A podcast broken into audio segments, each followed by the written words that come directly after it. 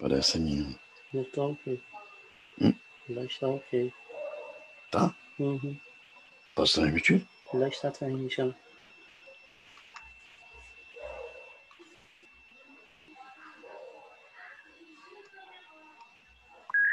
www.mundialnewsfm.com.br A rádio feita pra você. Jornalismo, música, notícias e informação. Painel Mundial.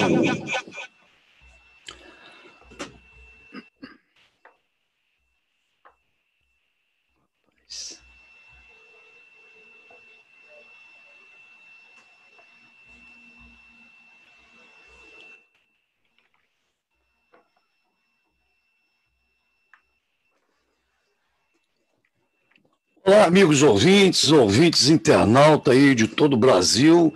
Está entrando no ar o programa Painel Mundial. Eu, em primeiro lugar, gostaria de fazer aqui uma. prestar uma informação, né? uma justificativa aos ouvintes aí do, do Painel Mundial. O Painel Mundial, ela é apresentado, eu tinha outro titular no programa que, que nos deixou, né? E o programa, a partir de hoje, será ancorado pelo Luiz Felipe Osório. Dá um tchauzinho aí, Luiz, para identificar você, se bem que o Zoom bota lá. E o Bruno Ponte. É, nós estamos no ar é, por todos os canais da Mundial News FM, pelas nossas 21 emissoras associadas aí no Brasil inteiro, consequentemente também aí para o mundo inteiro, né? É, e também pela Mundial News TV e pelo aplicativo Zoom. Então vamos lá, pessoal. Luiz Felipe Osório, Bruno Ponte, uma boa tarde a vocês.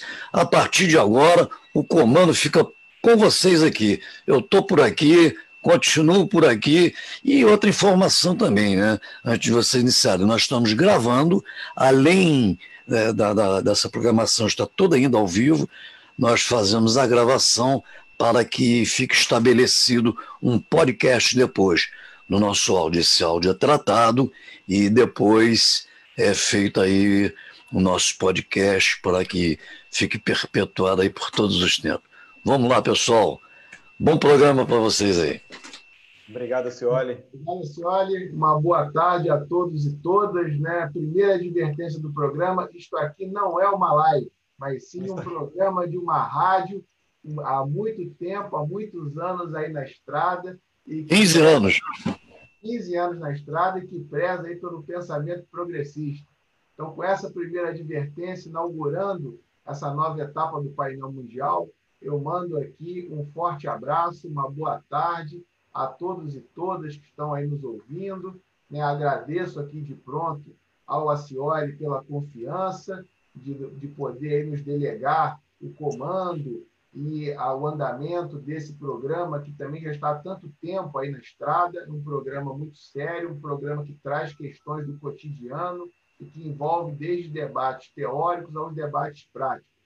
Também saúdo aqui meu companheiro de transmissão, o Bruno Pontes, né, que está junto comigo aqui estreando hoje. Espero que essa dupla aqui faça sempre aquelas belas tabelinhas de Bebeto e Romário e que possam nos levar aí a alçar voos cada vez maiores né, é, na condução desse programa. Né? Um forte abraço aí a todos e todas. É, queria agradecer aí mais uma vez ao Osório, ao Acioli, de estar fazendo essa edição, que inclusive vai se tornar uma edição histórica, né, Acioli? É a primeira edição do painel mundial online pós é, volta do coronavírus, né? Então, mesmo a situação de pandemia acontecendo, a gente está mantendo o programa, a edição histórica demonstrando a resistência do programa realmente. E citando duplas aí, né? Beto e Romário, vou citar uma dupla é, famosa, o Pelé e o Carlos Alberto, aquele gol, quarto gol da final da, do Brasil de 70. Vamos tentar fazer só golaço daquele tipo. Então vamos começar aí para poder chamar nossa, nossa audiência e vamos começar de novo o painel mundial. Olha, eu, assim, olha, achei interessante né, pontuar, não só é, pontuar para os ouvintes que esse programa não é uma live, sim, mas sim uma transmissão, porque ele seguirá aí seu rumo, né, sua estabilidade, inclusive ele extrapolará esse momento de pandemia. Como todos sabem, a pandemia vai passar e o programa Painel Mundial ficará. Eu imagino que muitos de vocês já estejam, em alguma medida, saturados com, com excesso, com o número de transmissões que tem acontecido, porém, uma transmissão de, um, de uma rádio já com 15 anos, já na sua adolescência, né, que tende aí a chegar à sua fase adulta, tem tudo para decolar. Nessa nova etapa do painel mundial, é, eu e Bruno estruturamos aqui o programa da seguinte maneira: é, nós faremos um programa de três blocos, sendo que nesse primeiro nós faremos uma volta ao mundo, Acioli. Para você que não está podendo sair de casa, você que está aí em quarentena em casa, terá a oportunidade de atravessar os cinco continentes e os três grandes mares, ouvindo comentários e reflexões sobre as notícias de ponta a ponta desse mundo redondo. Redondo, a Terra não é plana, senhora. Você pode comprovar aqui, ó, bem atrás de mim. Pois é, rapaz. Nós, nós daremos a volta a essa circunferência, comentando notícias que vão desde a América, passando pela África, Europa, Ásia e Oceania. No segundo bloco desse programa, passado aí esse giro é, pelo mundo, no segundo bloco, trataremos aí de assuntos mais relacionados ao cotidiano, com nossos dois novos colunistas aí, com o Fernando Pereira e a Juliana Magalhães, que estarão aqui presentes a partir de 1h30. E às 14 horas, no terceiro e último bloco, discutiremos, debateremos, junto com a entrevistada de hoje, a professora Sandra Becker, do Instituto de Relações Internacionais e Defesa da UFRJ, debateremos o tema crise e coronavírus. A professora teve, é, teve ao meu lado no nosso último programa presencial, não sei se a senhora vai lembrar, já fazem quatro meses. Esse último programa presencial ocorreu no dia 13 de março de 2020 e está disponível aí na, na, internet, nas diversas plataformas, para que vocês possam acompanhar. E nada melhor do que retomar o painel mundial de onde ele parou, né? inclusive para que os ouvintes e as ouvintes possam aí comparar as análises feitas por mim e por Sandra lá em março para as análises que faremos a partir de agora, quatro meses depois. Vocês têm a oportunidade aí de mensurar o tanto de bobagem ou não que falamos aí algum tempo atrás.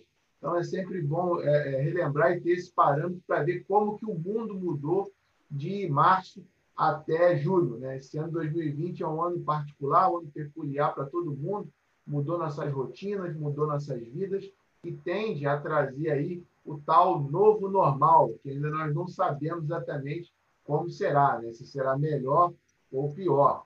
Então vamos deixar aí o Bruno, por favor, você gostaria de ser o nosso timoneiro e inaugurar essa navegação aí pelos sete mares? Olha, vou falar uma coisa. Eu, na hora que fui tentar criar uma ordem aí para a gente poder falar, eu me surgiu uma dúvida que eu acho que a gente tem que começar por aí, que é justamente o seguinte: será que o mundo, de fato, está uma super confusão?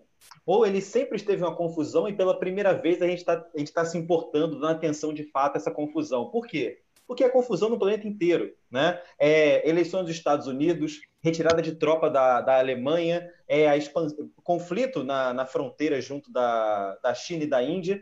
E aí eu estou fazendo essa pergunta para você. Você passa a bola, passa a mim de novo. Para você de novo. O mundo sempre esteve em confusão? Ou, na verdade, essa confusão agora é inédita?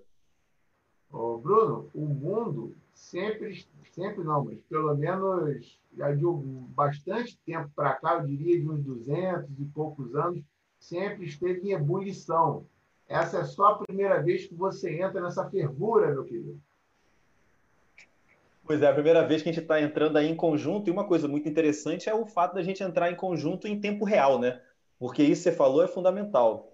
É, o mundo sempre teve uma série de conflitos, mas é talvez, talvez não, com certeza, a primeira vez que a gente em tempo real tem acesso a todas as informações. Você quer saber a, a origem de uma pessoa, de um presidente, você vai na internet e encontra. Antigamente não era tão, não era tão simples assim. Mas eu queria começar justamente com o seguinte, que é o impacto das, da, do coronavírus né, sobre a, os Estados Unidos. Por que eu estou falando isso? Porque, querendo ou não, é o império do mundo, é o que organiza o capitalismo global de modo geral, e eu fiquei muito, muito interessado na, nessa, nesse despontamento que teve do Biden recentemente, que ele possivelmente chegue nas eleições do, desse ano muito à frente, numa condição muito mais privilegiada do que, por exemplo, Trump chegou na última eleição. E qual seria o risco, por exemplo, do Trump perder essa eleição? Né? E qual seria, por exemplo, o impacto desse no Brasil? Fiquei pensando sobre isso. É, esse é um tema, Bruno, que inclusive merecerá a nossa atenção, chamando aqui um especialista né, para ser um entrevistado do, do programa. É, eu entendo que as eleições americanas ainda têm muito a desdobrar, está muito no início ainda. Eu lembro, e eu sou muito cético, sabe, em relação a esse entusiasmo que existe tanto na mídia estadunidense quanto na brasileira, quando comenta as eleições nos Estados Unidos, com os democratas. Né? Aqui no Brasil, é, os principais meios de comunicação têm uma vinculação muito forte com o governo democrata. E na eleição passada, é, muita gente anunciava a eleição da Hillary Clinton, o que acabou não se concretizando. Né? Inclusive, nessa, mais ou menos nessa época do ano, a distância entre a Hillary e o, e o Trump era maior até do que a do Biden em relação ao Trump. E é como as eleições lá não são diretas, é sempre bom enfatizar isso, muita gente não sabe, as eleições são indiretas, não adianta determinado candidato ter a maioria da população, que não significa que ele será eleito necessariamente. Então, é sempre bom ter um pouco de prudência. Claro que a situação de hoje é completamente distinta daquela de quatro anos atrás. Né? Nós temos uma pandemia, nós temos uma ebulição social nos Estados Unidos que ainda não mostrou os seus reais desdobramentos, mas eu sempre tendo a ter cautela quanto a tirar o Trump, colocar o Trump como carta fora do baralho, muito pelo contrário. Ele está muito forte e vem mostrando isso nas suas ofensivas, tanto externamente quanto externamente.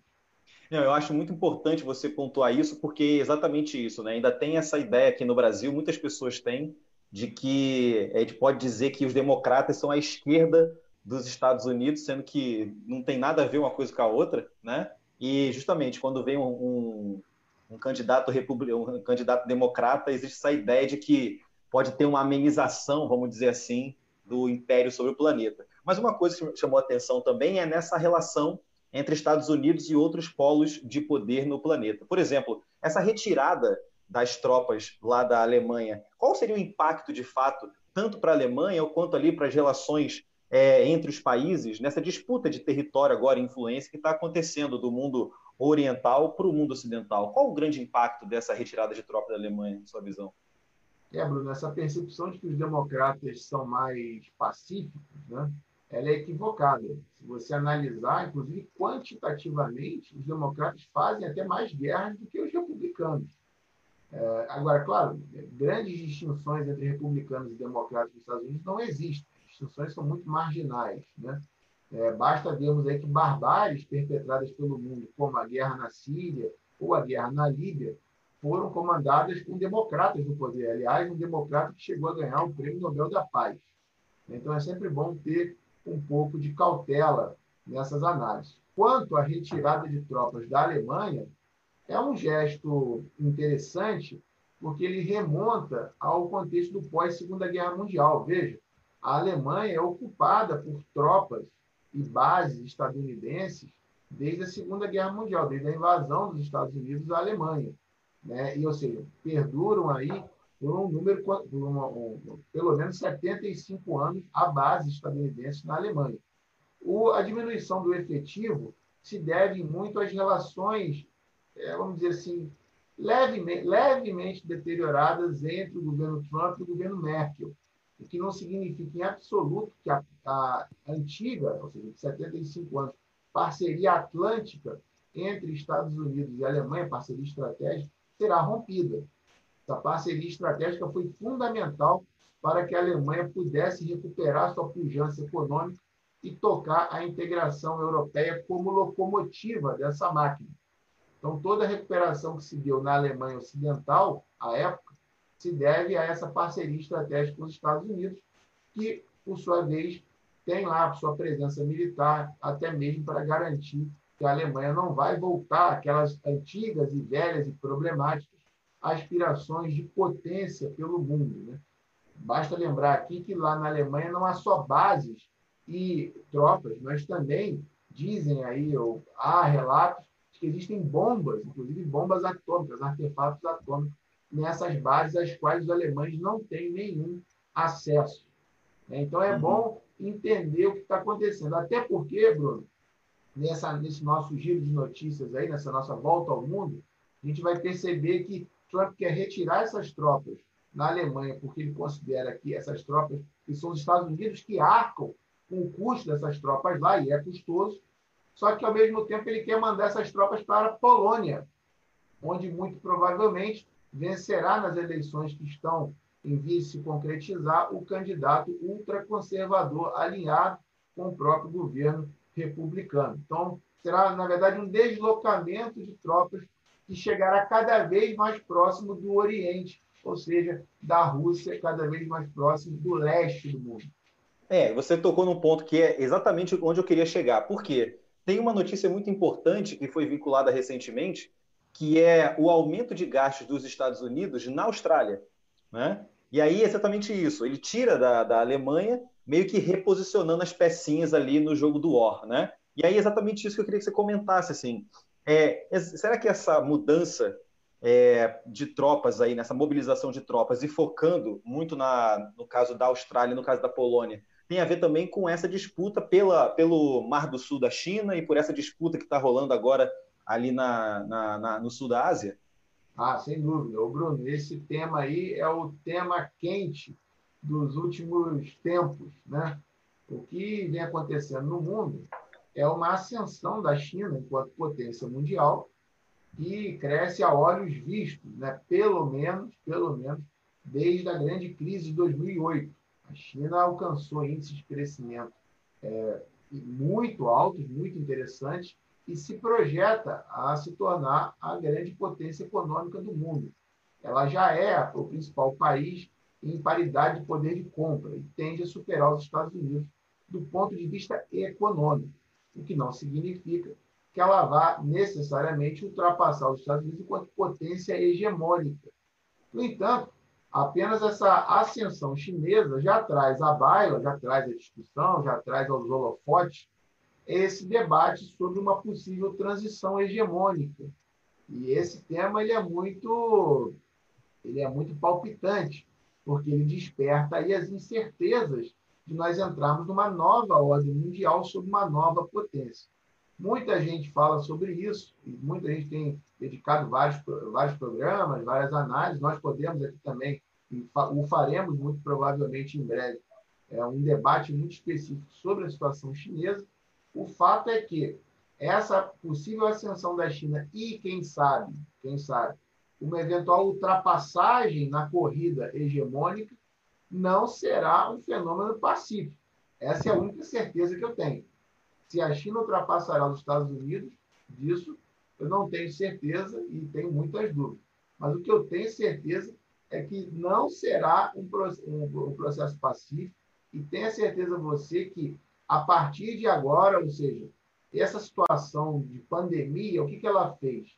Ela acelerou, ela fez com que a China subisse mais rápido determinados degraus que ela já naturalmente subiria com o tempo, mas mais vagarosamente.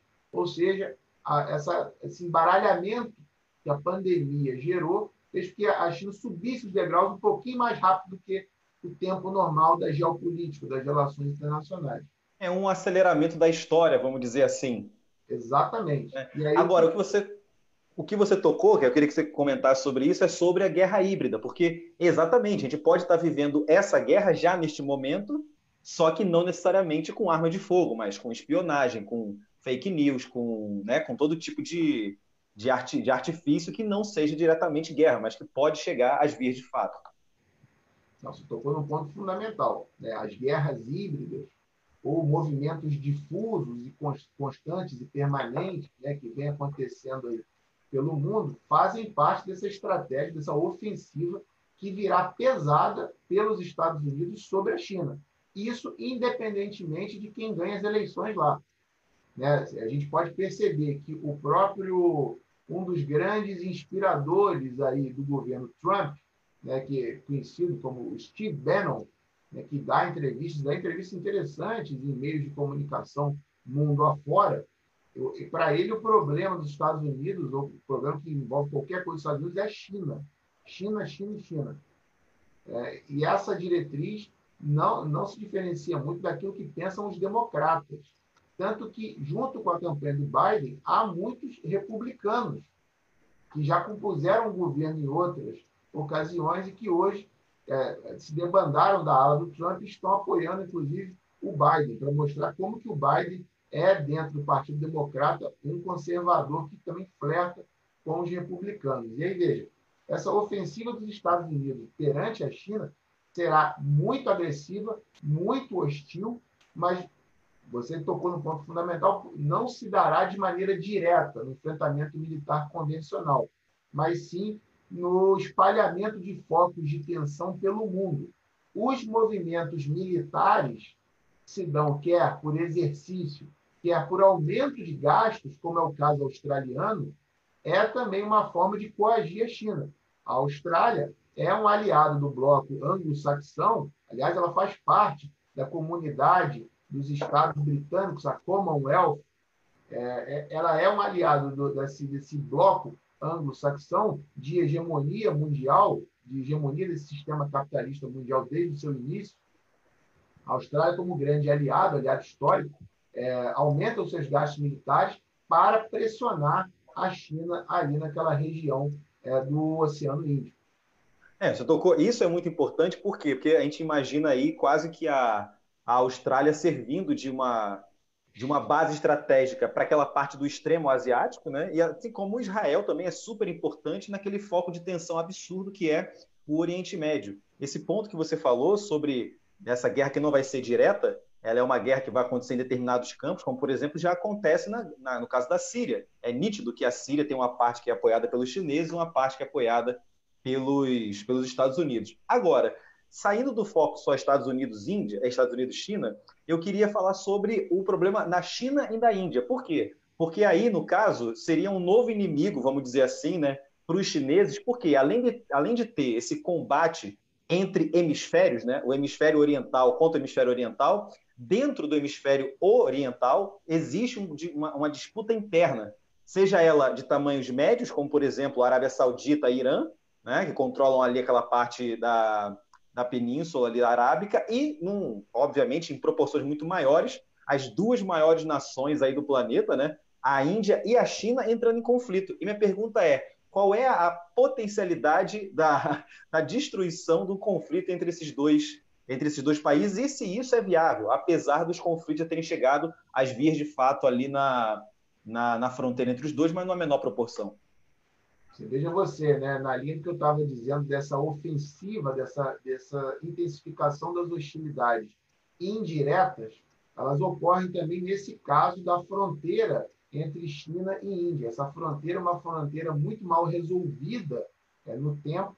Ela foi demarcada em 1962, mas há muitos questionamentos ali e que envolvem desde a formação da Índia como um Estado nacional o que, consequentemente, envolve a formação do Paquistão enquanto Estado nacional, e disputam ali uma área, é, conhecida como a área do Himalaia, que é uma área muito, apesar de ser montanhosa e pouco habitada, é uma área importante do ponto de vista geopolítico e do ponto de vista da reposição hídrica dos países.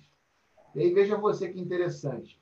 É, o Paquistão, historicamente, foi um aliado dos Estados Unidos enquanto que a Índia, historicamente, se aliava à União Soviética. E aí, muito, muito da, do cisma ocorrido entre, ou seja, muito da cisão ocorrida dentro do bloco socialista entre União Soviética e China, um dos motivos, se deu também em função desse apoio da União Soviética à Índia, porque Índia e China têm uma briga histórica pela fronteira, exatamente nesse ponto onde é onde deu deu seus conflitos recentes. Então, o reativamento desses conflitos não é, pelo menos eu não acredito em grandes coincidências, não é uma coincidência no mundo. Ou seja, ele vem num momento em que é, esses exercícios militares, essas ações militares isoladas, colocam cada vez mais pressão em cima da China, que vem ascendendo no mundo como um todo. Você acha que é nesse, você acredita que é nesse caminho que segue, por exemplo, essa mobilização agora da anexação da Cisjordânia por Israel? Você acha que tem está nesse escopo também dessa dessa, re, desse, dessa remodelagem do tabuleiro e das áreas de influência? Obviamente acontecendo ali na, na Ásia em vários campos, né? É, esse é outro assunto muito espinhoso. Eu vou tentar resumir brevemente aqui, mas eu não faria essa relação tão direta, não. Uhum. A relação ali é, desse tal plano que Israel e Estados Unidos, caso Estados Unidos, né, como aliado agora automático, imediato, é, de, desse governo israelense, ou seja, Trump sequer é, se propõe a fazer qualquer mediação, ele impôs um plano que não é, em absoluto, um acordo. Né? Não houve ali consenso das duas partes envolvidas, mas sim é uma tentativa de subjugar a Palestina. E é uma, é uma jogada com efeitos muito mais internos, dado a comunidade judaica fortíssima dentro dos Estados Unidos, né? ou seja, voltado o público interno para que Trump consiga aí angariar votos importantes dentro da sua eleição. Claro isso tem efeitos que se reverberam pelo mundo inteiro. É uma região importante, é um conflito que já dura bastante tempo. Aliás, é um conflito que dura o mesmo tempo da existência da ONU, porque ele é causado, ele é alavancado pela Organização das Nações Unidas, que foi a tutora que deu a chancela para a criação do Estado de Israel naquela naquela localidade, né, onde é a Palestina. E o que acontece lá, a se olha, amigos ouvintes, é uma coisa muito absurda. Né? O que Israel planeja é ocupar é, formalmente boa parte da Cisjordânia. Só para explicar rapidamente. Hoje, o que se considera Palestina envolve dois territórios descontínuos. Um na fronteira com o Egito, que é a chamada faixa de Gaza, essa está completamente isolada do, da outra parte, que é uma parte mais ligada a outros países, que é a chamada Cisjordânia. A Cisjordânia, lá na Cisjordânia, veja que interessante, interessante não, que trágico. Na Cisjordânia, o governo de Israel patrocina, incentiva o Minha Casa Minha Vida na terra dos outros. Ou seja, o que, que ele faz? Ele paga a construção de casas e sustenta a moradia de colonos judeus na propriedade de outro Estado. E com isso, ele, ele e, e, essas construções estão todas na fronteira da Cisjordânia com Israel, e com isso ele vai empurrando a fronteira entre os dois países para dentro, ou seja, vai diminuindo o território palestino a ponto de, nesse plano, nesse acordo, chegar, chegar ao limite do absurdo de propor que a Cisjordânia fique com bantustões, ou seja, com círculos, com, com faixas, faixas pequenas, redondas. Isolados, né? Isolados de população palestina em meio à maior parte do, do controle do território é, é, israelense. Além de é. desmilitarizar por completo a região, né? deixando ela como títere, né? como altamente dependente do governo de Israel. Ô Luiz, é, tem duas perguntas aqui, uma do WhatsApp e outra minha. Nessa, nessa viagem pelo mundo, quando é que você vai me levar lá, minha dolce Itália? Essa é a primeira, a primeira pergunta, né? É, preferencialmente a, a Firenze. É, aqui está o. Ele é um fã aqui do programa, eu já conheço ele, inclusive. É o Haroldo Pereira da Silva. Ele estava prestando atenção na, nas questões aí da China, né? É, vocês falando ainda sobre a China, os Estados Unidos, um possível embate, uma possível é, guerra híbrida ou não. Ele está dizendo o seguinte, que essas acusações, existem várias acusações aí nas, nas redes sociais que a China fabricou esse vírus, coisa que particularmente eu, eu ainda não consigo acreditar. Ele faz uma observação aqui que, embora é, seja duro de acreditar, toda vez que a China passa por problemas econômicos, que aparece um vírus novo aí do porco, da galinha, do frango, da vaca, enfim, ele está fazendo aqui um. A pergunta é muito extensa, eu resumi. Ele pergunta aqui se acredita, se vocês, você, Bruno, Luiz, acreditam que isso poderia impactar mais numa possível é, guerra, os dois lá se pegarem.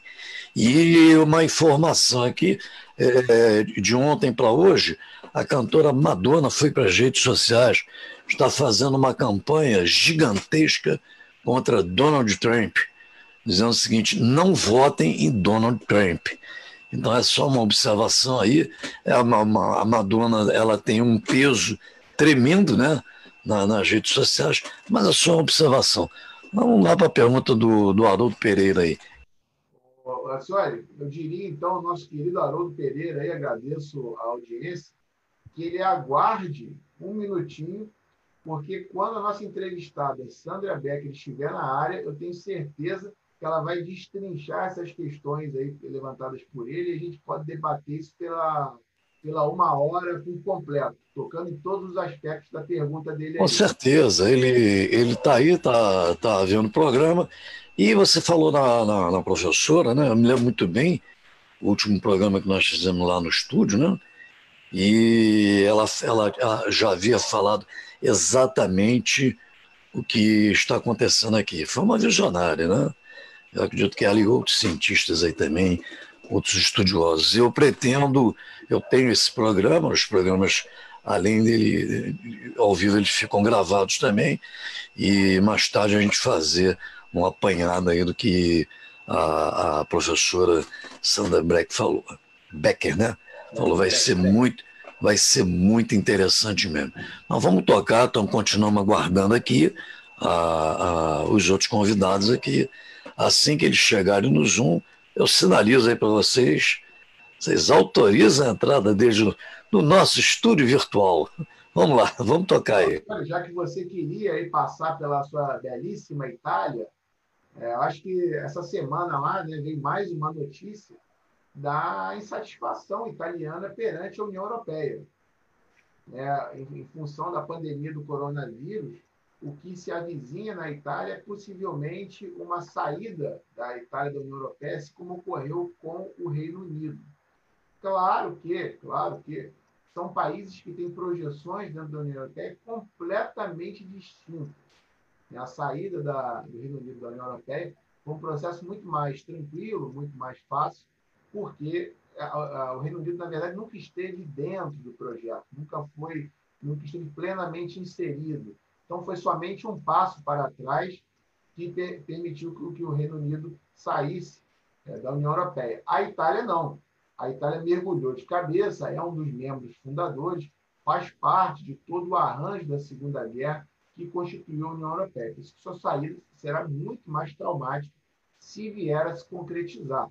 De, de qualquer maneira, o que se ficou claro em meio à pandemia, à tragédia que a sociedade italiana passou, né, semelhante e que sai de proporções tão grandes quanto aqui do Brasil, até menor, né, dado que no Brasil aqui nós ainda não chegamos ao fim dessa tragédia, mas o que ficou claro lá na Itália é o abandono completo que a União Europeia é, franqueia aí aos seus membros, ou seja, não se pode depender da solidariedade nem da ajuda financeira da União Europeia, porque nos momentos de crise os países ficam à deriva, literalmente à deriva.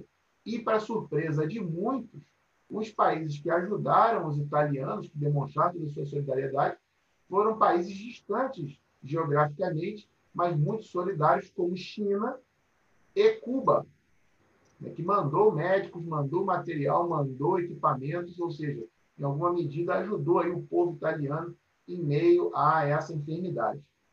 Ô Luiz, está chegando aqui a Juliana Paula Magalhães, mas eu devo dizer o seguinte: mesmo antes da pandemia, isso já era uma vontade, entendeu, do, do, do, do primeiro-ministro, um grande fascista, né?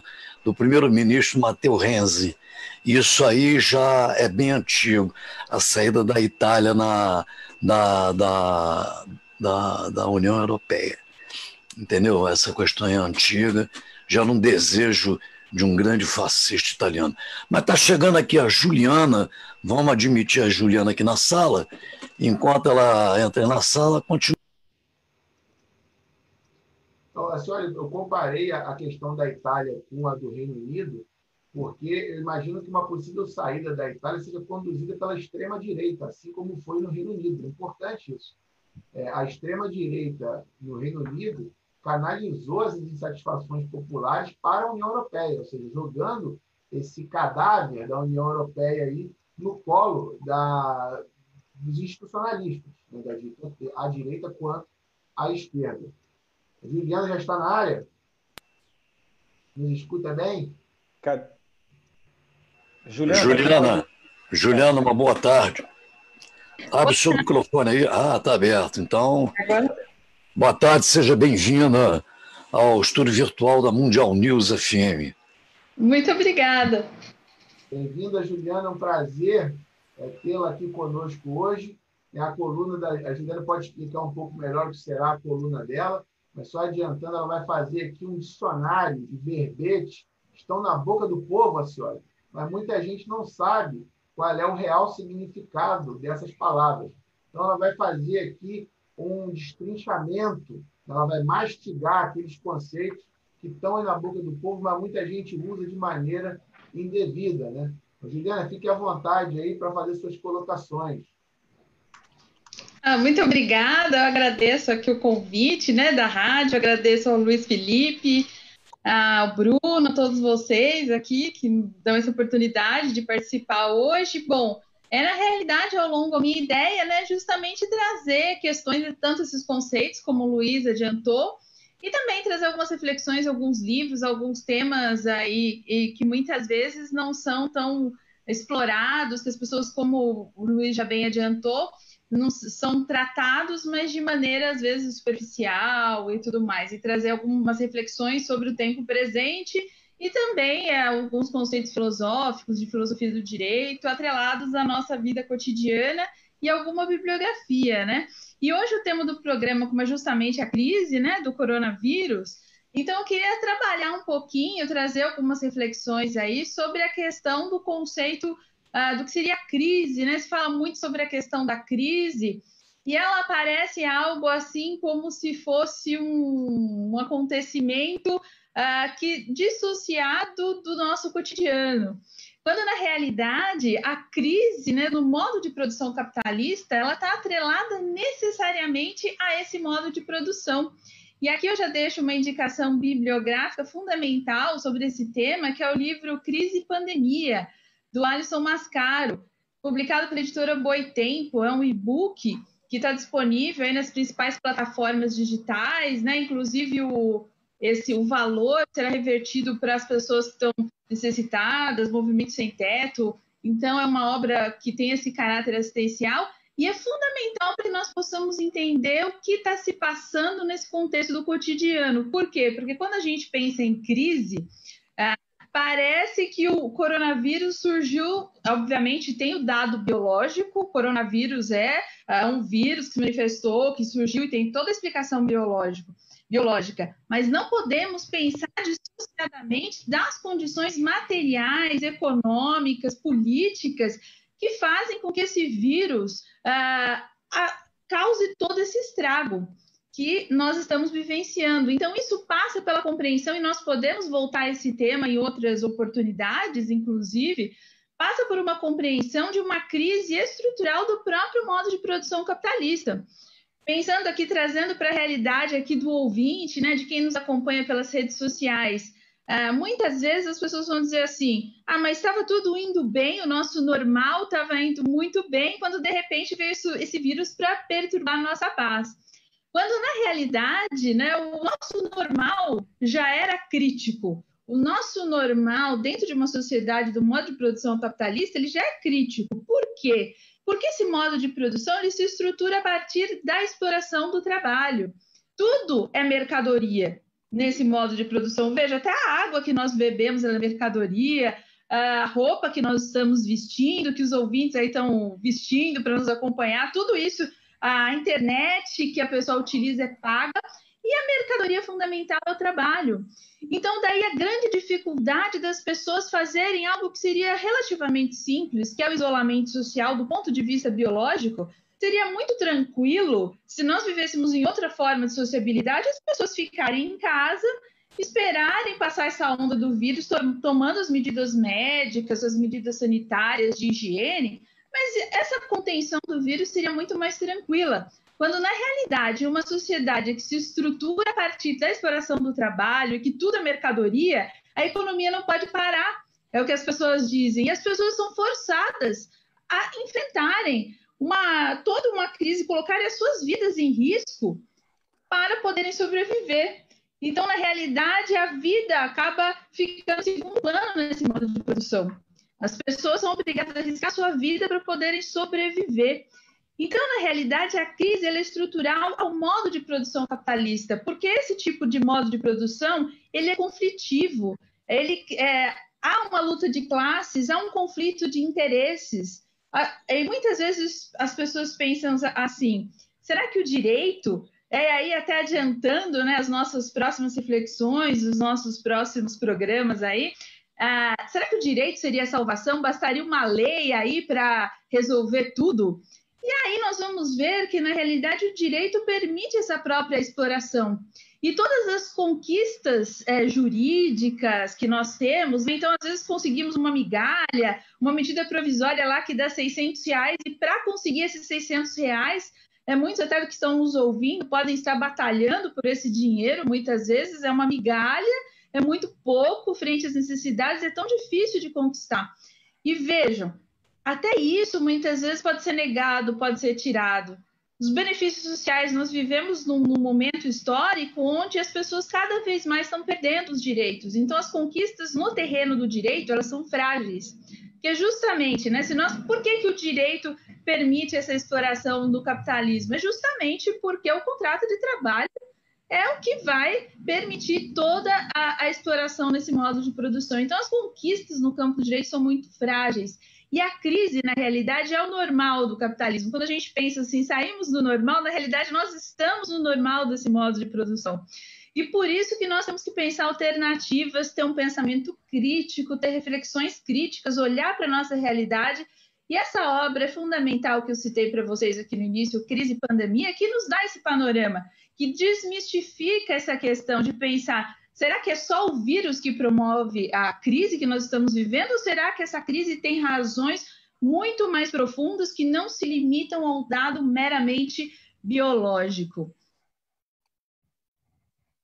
Olha, excelente, Juliana, excelente. É, obrigado aí pela aula de hoje, né? Eu estou até sem minha carteira aqui para poder pagar a aula. Né? Que agora aqui, você em poucos, poucos, minutos aqui nos trouxe de fato a luz né, sobre o assunto. Eu acho legal aqui só salientar, Juliana, é, a, a, sua formação né, é importante para que muita gente que te escute é, e se inspira né, em pessoas é, com nível intelectual, com a capacidade intelectual que você tem, que saiba um pouquinho da sua formação, né? Conta para a gente um pouco dessa sua formação dentro do direito, da filosofia política, nosso primeiro encontro, para você se apresentar e mostrar aí a sua trilha, né? Para que muitos daqueles que gostam do seu, das suas reflexões a sigam. Ah, muito obrigada, agradeço as generosas palavras aqui do meu amigo Luiz Felipe Osório, né? É, fico muito feliz aqui, reitero a alegria aqui uh, meu amigo, meu companheiro de reflexões. E eu, uh, bom, eu tenho uma formação acadêmica, né? Eu sou mestra em filosofia e teoria geral do direito, sou bacharel em direito, mestra em filosofia e teoria geral do direito pela Faculdade de Direito Largo São Francisco e doutora em filosofia e teoria geral do direito pela Faculdade Largo São Francisco, né? Faculdade de Direito. É, fui orientada pelo professor Alisson Leandro Mascaro, que é um reconhecido pensador né, do pensamento crítico, uh, brasileiro. E eu também sou autora da obra Marxismo, Humanismo e Direito, autossérie Garrodi, publicada pela editora Ideias e Letras, é, em 2018, aí, que também está disponível para quem tiver interesse, onde eu trato também algumas questões da ideologia, uh, do direito, será que o direito é a salvação da pátria, né? É, fica até contraditório da lavoura, né? Será que é a salvação nesse mar que nós revolto, que nós estamos mergulhados aqui, quase nos afogando nesse modo de produção capitalista? Será que é pelo direito que a gente vai sair disso? É a nossa tábua de salvação? Ou não, né? Então, é essa que é a reflexão que eu coloco aí no, no meu livro. Também quero trazer aqui Uh, uh, ao longo desses programas, dessas conversas, e reitero aqui a, a, minha alegria de estar aqui nesse espaço com, com vocês, compartilhando com vocês, amigos tão queridos. Olha, a Cioli, é, Bruno, né, Fernando, que acabou de chegar, já lhe dou aí as boas-vindas e ouvintes. É bom escutar um pouco da formação da Juliana, sua formação o... teórica. Eu...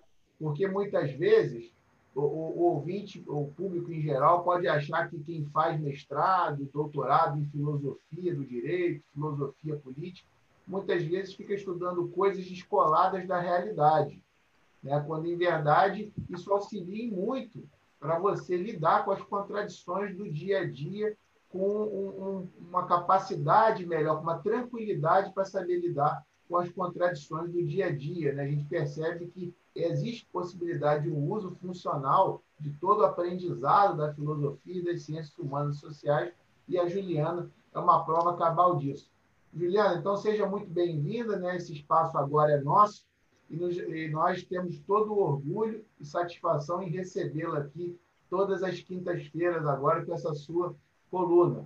Né? Obrigado, seja bem-vinda, e vou aproveitar aqui e passar a bola para o Bruno, para que ele possa aí dar as boas-vindas ao nosso outro convidado aqui, nosso outro ilustre colunista, que acabou de pisar na grande área. Já que essa Ô, Luiz, é, antes do, do, do, Bruno chamar é Fernando, não é? Aqui aparece para mim Fernando, né? Fernando, boa tarde, Fernando. O único currículo que é difícil de ouvir, né? De, de ler ou de escutar, que foi aí nas redes sociais, é o do ex-futuro ministro da Educação. Esse é terrível, não dá para não dá para ouvir ali, não dá para. Porque o cara não tem nada. Parabéns, é. Juliana. Mas lá, é importante, ele vai, ser, ele vai ser relevante por isso, porque ele talvez seja o único ministro da história que ele é um futuro ex-ministro. Né? Porque ele não chegou nem a assumir. Ele chegou nem a assumir, né, cara? Isso é surreal. Agora, o Fernando que acabou de entrar aí, porque vai, trabalhar com a gente agora, o Fernandão.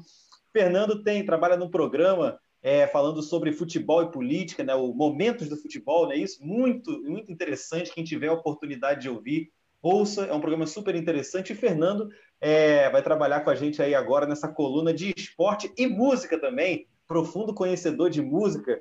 Conversei com ele recentemente, vai ser muito interessante. Espero que os ouvintes aproveitem o que o Fernando tem para falar. E aí eu vou instigar o Fernando já para ele poder entrar aí é, começando.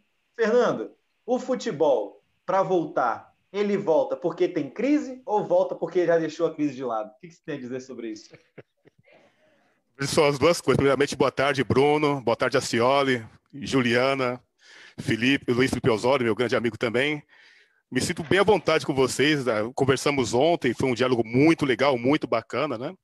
Agradeço o convite do Luiz Felipe Osório, que passou o projeto semana passada. Enfim, é uma coisa bem bacana e agradeço você ter mencionado o programa Momentos Futebol, né? Momentos Futebol é um programa que ele surgiu em 2011, né? Quando eu trabalhava na Rádio Mediacast. E a gente sempre fala com memórias do futebol, assim, momentos históricos, partidas é, que marcaram a história, marcaram época, e sempre correlacionando o fato ao cotidiano, a, em relação à política, às questões sociais, né? E trabalhar por detrás dos bastidores, não apenas aquele programa que ah, o, o cara fez aquele gol, ele tinha 30 anos, foi no estádio do Maracanã, aquela coisa bem objetiva, né? Que fica a coisa mais simplista que todos conhecem. Então, queremos fazer algo diferente, né? No sentido de você trazer as questões assim por detrás dos bastidores, você citar a época, você contextualizar o momento social político, né? E depois começar o programa. Dito isso, em relação à sua pergunta, né, uma pergunta bem interessante. O Luiz Felipe Osório lembra muito bem que no começo da pandemia, em março, entrei em contato com o Luiz Felipe Osório, que ele gosta muito de futebol também, um flamenguista, né? Assim como você, né, inclusive. E aí eu falei para ele, ó. eu sou corintiano, vai Corinthians. Mas enfim, aí o que aconteceu? Não, eu... você vai me desculpar, mas você é flamenguista, porque eu tenho uma camisa dessa daí. Eu tenho mais de 30 camisas do, eu tenho mais de 30 camisas do Flamengo, sou sócio do, do, do clube e eu tenho uma dessa daí. Tu é corintiano mesmo? Sou corintiano, mas inclusive eu tenho um carinho muito grande pelo Flamengo. Aqui Flamengo, Corinthians, Atlético Mineiro, Bahia, né? São clubes assim que representam um povão, né? Nesse sentido, né? O clube das massas, né? Então estamos bem representados nesse sentido. E aí eu conversando com o Osório, eu falei para ele, Osório, é o seguinte: três meses sem futebol, o clube depende da renda, né? Depende dos torcedores, enfim. Aí você pega aquelas administrações dos presidentes que contratam jogadores a rodo, que o empresário encaixa ele num clube, que encaixam daqui.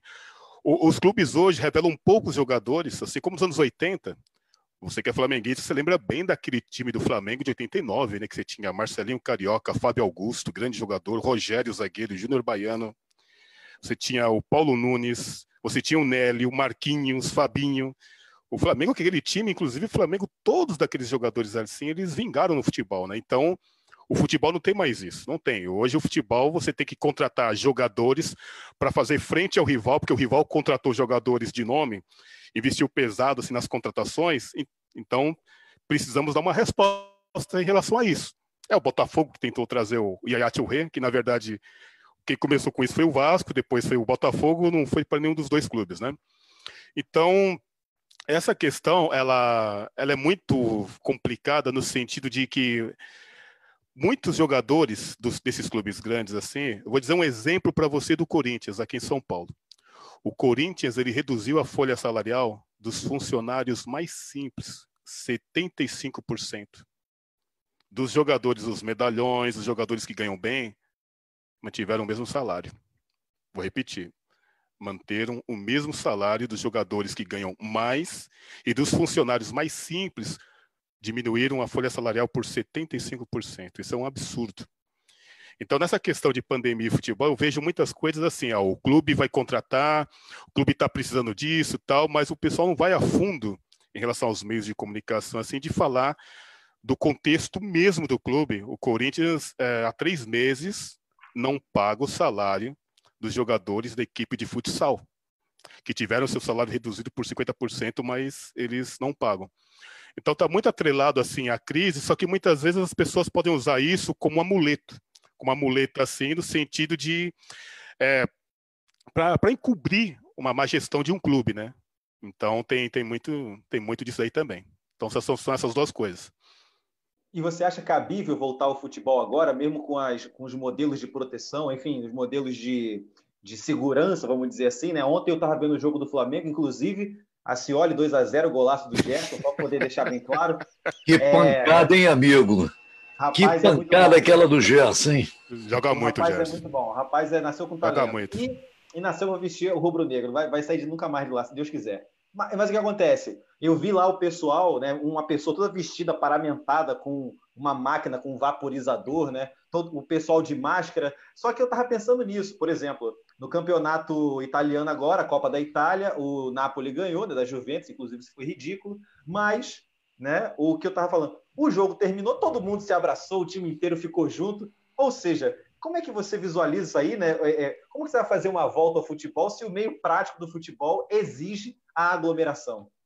Inclusive, é, quando teve o retorno do campeonato alemão, teve uma goleada do Bayern de Munique, né? Então, inclusive, a defesa adversária, né?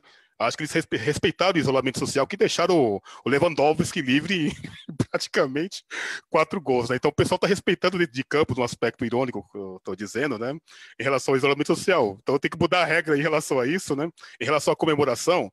Antes não dava cartão amarelo para o jogador quando ele ia para a torcida comemorar, então a verdade está disciplinando o atleta agora para ele não se abra não abraçar ninguém para ele não comemorar gol, né?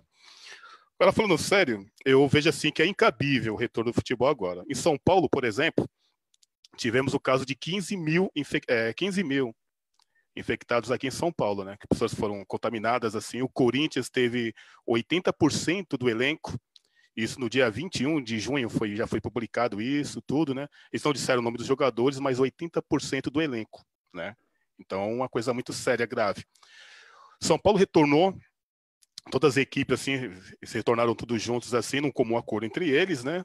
Tudo ontem, né? Então os treinos voltou tal, etc. Mas em relação ao Rio de Janeiro, em relação tanto Rio de Janeiro, São Paulo, Minas, que nós temos em aberto assim os campeonatos regionais, temos a Libertadores, Copa do Brasil, enfim, vários torneios. Eu vejo que é, não, não, não deve voltar, isso é incabível. Por exemplo, no jogo de Flamengo e Bangu, né, após a partida, teve duas pessoas né, que foram diagnosticadas com coronavírus, né? Já ficaram já no, no, hospital. Isso é um ponto. Os jogadores do Volta Redonda, né, na partida, parece que teve acho que cinco jogadores, parece, salvo engano, que foram contaminados também. Então, não, não, não se deve voltar. Acho que tem que dar uma segurada mesmo. Tem que dar uma segurada e é lamentável. E só que tem um outro detalhe Que É, quando em começou. termos financeiros, porque em termos financeiros eu fico imaginando que seja inviável para os clubes né, se manterem durante esse tempo inteiro. Já sem os jogos já seria muito complicado, sem a torcida já é muito complicado, mas sem os jogos seria inviável. E aí, pela estrutura financeira dos clubes, esses clubes, até clubes grandes, por exemplo, viriam à falência de fato, né? Em termos, em termos de como o futebol é gerido e como a pandemia coloca, né? A, tira a máscara dessas, dessa gestão horrorosa que se faz do futebol no Brasil, né? Ah, sem contar que você tem uma, uma lei que. Uma, uma emenda provisória, foi no começo do ano, né? Aliás, na verdade, estamos no começo do ano ainda, né? Que o ano ele começa após, é, sempre após carnaval, agora ele começa após pandemia, né? Então, eu não sei se estou em janeiro, dezembro, né? Então, o que, que acontece nessa brincadeira toda? O, eles colocaram uma emenda provisória para para poupar os clubes assim em relação às dívidas assim, né? Que os clubes devem muito, né? Para o funcionário, devem muito para o atleta que ele muda de equipe, né? Isso acontece muito. Então, como você falou assim, daí, em relação à gestão, tem a questão da gestão, mas tem uma coisa de você retornar o futebol, você retorna sem torcida. Ao mesmo tempo, você vai estar propagando a marca, né, do clube, né, daquele do patrocinador, quer seja Nike, quer seja, enfim, vou fazer propaganda deles, né, qualquer que seja, né. Então, o clube tem uma marca, né, que ele, que ele divulga, que é o patrocinador. Então, dá para voltar no sentido seguinte de de não ter torcida. Nesse caso, tranquilo. O ruim é aquela aglomeração. Aí o, parece que o prefeito Crivella, né? Parece que ele limitou a relação ao, ao número de, dos torcedores, né? 20 mil. Aí vai, vai, embora como, né? Com o distanciamento. Não, isso não existe. Então, a pessoa vai se reunir tudo junto, assim, tudo. Então, não, não tem como, né? Ter o retorno com torcida. Nesse momento, não. É, ô, É, Fernando, eu. Ah, desculpa, desculpa, Bruno. Só Pode vou ir. colocar uma questãozinha aqui. Ô, Fernando, o que me parece é que quanto maior o montante movimentado por determinado mercado, maior a pressão pelo seu retorno. E a questão do futebol, é, no ponto, do ponto de vista econômico, cabe. Econômico não, né? Vamos lá, do ponto de vista mais egoísta, do mirando ali estritamente o negócio, cabe esse retorno, porque parece que a maior parte do montante do- da- das receitas dos clubes não vem de arquibancada, mas sim vem de venda de produtos, de direito de televisão. Então, os clubes, em alguma medida, compensam a as perdas que estão tendo sem torcida e com, os está- com o custo que tem para colocar jogos em determinados estádios, como Maracanã, que é um estádio muito custoso, se colocando na vitrine para poder vender mais camisa, mais chale, porque sem essa vitrine da televisão, das grandes mídias, ele não consegue vender seus produtos. Né? Então, tem outro detalhe em relação a isso. Né? Por exemplo, vamos, vamos citar o exemplo do Atlético Mineiro, Corinthians, né? Que são clubes que estão contratando, né? E ao mesmo tempo que você está numa crise, mas você está contratando um jogador pesado, por exemplo, o João é um cara que é caro, tanto que ele rescindiu o contrato com, com o Nagoya Grampus lá do Japão para retornar ao clube, que o revelou, o Corinthians. Aí você tem um Atlético que está gastando muito, contratou o Marrone do, do, do, do- Vasco, né? O atacante jovem, né? que quase foi pro, pro Valladolid, que é o clube do, do Ronaldo, né, que, ele, que ele é um dos gestores do Valladolid. Quer dizer, o Atlético venceu a concorrência com o Valladolid e contratou o jogador. Então, você tem aquela questão da, da marca, você tem a questão da, da, da TV que você mencionou, mas tem aquela questão de, de antecipar o pagamento das cotas de TV. Tem esse detalhe também, né? O que eu vejo é o seguinte: o retorno do futebol ele abafa uma suposta, sup- suposta não, uma crise do país, no sentido do, do neoliberalismo, vamos dizer assim, em relação a ele, né? Que, que ainda bem que ele está nessa crise, tomara que ele se afunde, né? Deveria se afundar, né? O neoliberalismo tivesse uma força, assim, do povão. Até o gancho da Ju, que a Ju falou assim, da questão da mobilização, né? Agora, você imagine as torcidas organizadas, assim, estão fazendo essas manifestações, assim, tudo. Se essas manifestações, elas fossem realizadas por pequenos empresários que eles não conseguiram empréstimo, né? Porque eles não tinham crédito para fazer o empréstimo em relação às suas pequenas empresas, que muitas fecharam as portas. O trabalhador que, que foi prejudicado em relação a os 600 reais que a Ju falou, ao invés do pessoal lutar para que o Estado sustente de uma, de uma forma total, tanto as empresas quanto os funcionários, não, não fizeram isso. Então, quando você fala no sentido assim, de retorno ao futebol, retorno às atividades, você abafa uma, uma, uma irresponsabilidade certo, do presidente da República, que ele não, não teve um projeto né, para suprir essa necessidade dos clubes, do- dos trabalhadores, das pequenas e grandes empresas. Então você você é, passa uma, uma toalha assim, né?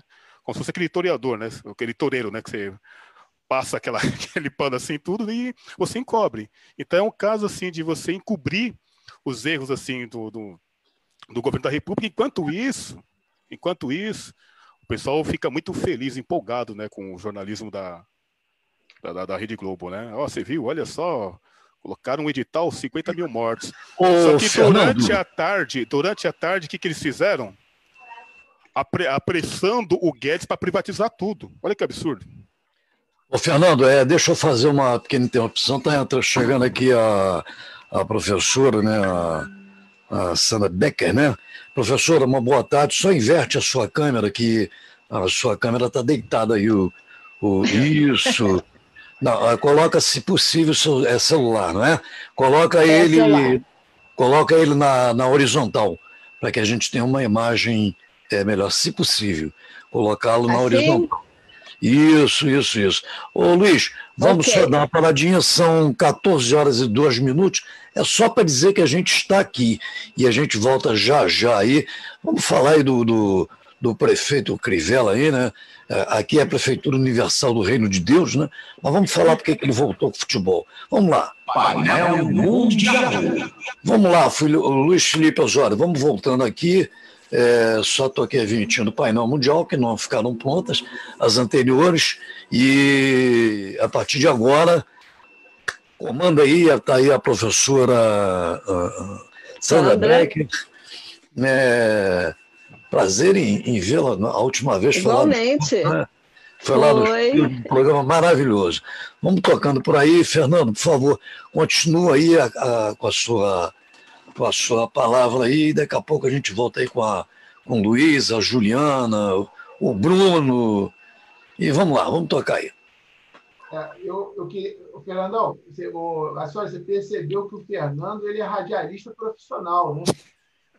Quando começou, É, o quando começou eu já percebi. É, só esse aí, né? Todo o traquejo dele aí pro negócio é tudo muito familiar, né? Então, Pois é, rapaz. Quando ele chegou, eu Agradeço. percebi. Eu queria Obrigado, mandar um obrigado. para ele, agradecer aí a presença, né? Foi muito bom tê-lo aqui conosco.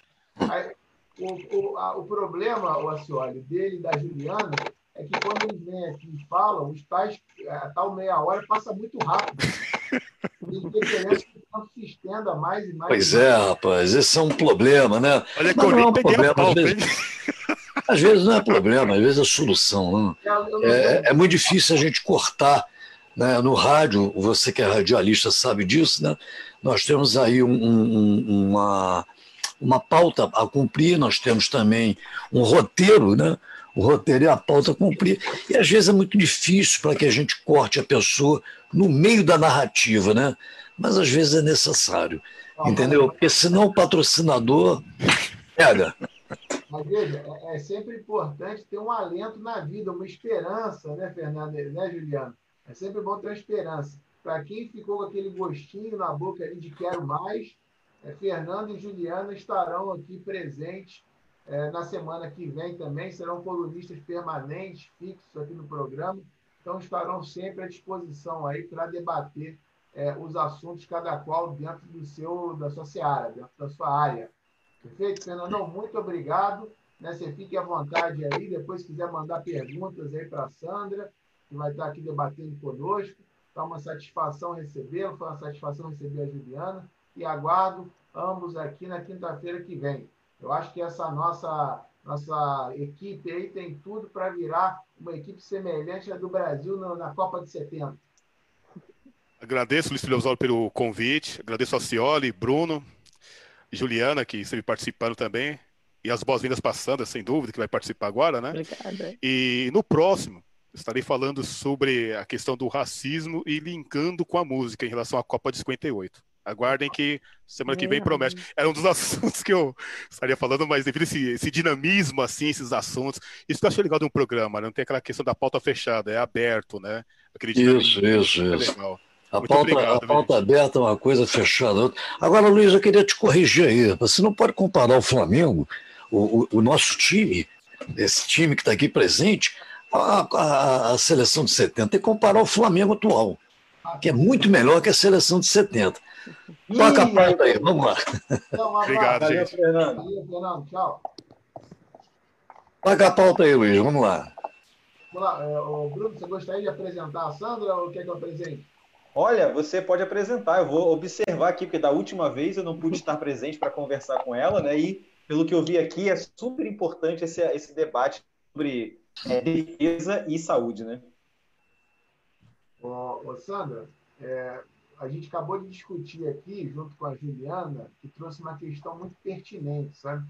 Ela debateu o conceito de crise e nesse, nesse debate do conceito de crise, o que, que é, o que, que não é, ela falou que existe uma expectativa nas pessoas de que, passado esse momento pandêmico, nós voltemos à nossa realidade.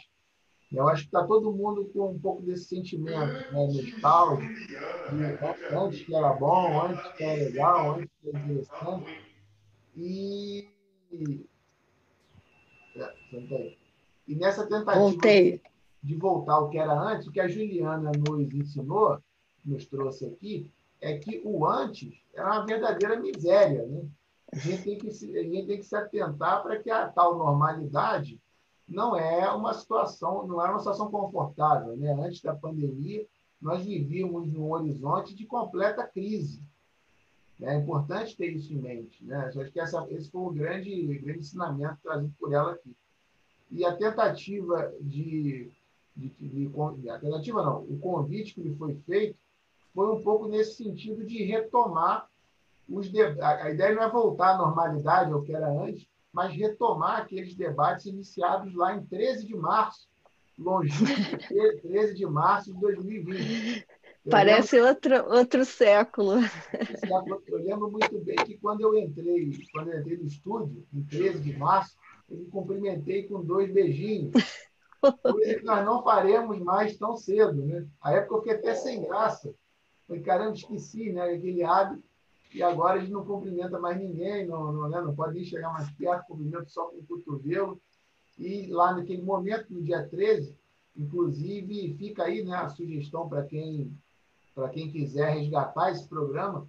Aí no dia 13 foi um debate interessante que nós fizemos ainda um pouco no escuro, né? A gente não tinha muito claro como que a pandemia chegaria no Brasil e quais seriam as estratégias adotadas né, quanto à pandemia.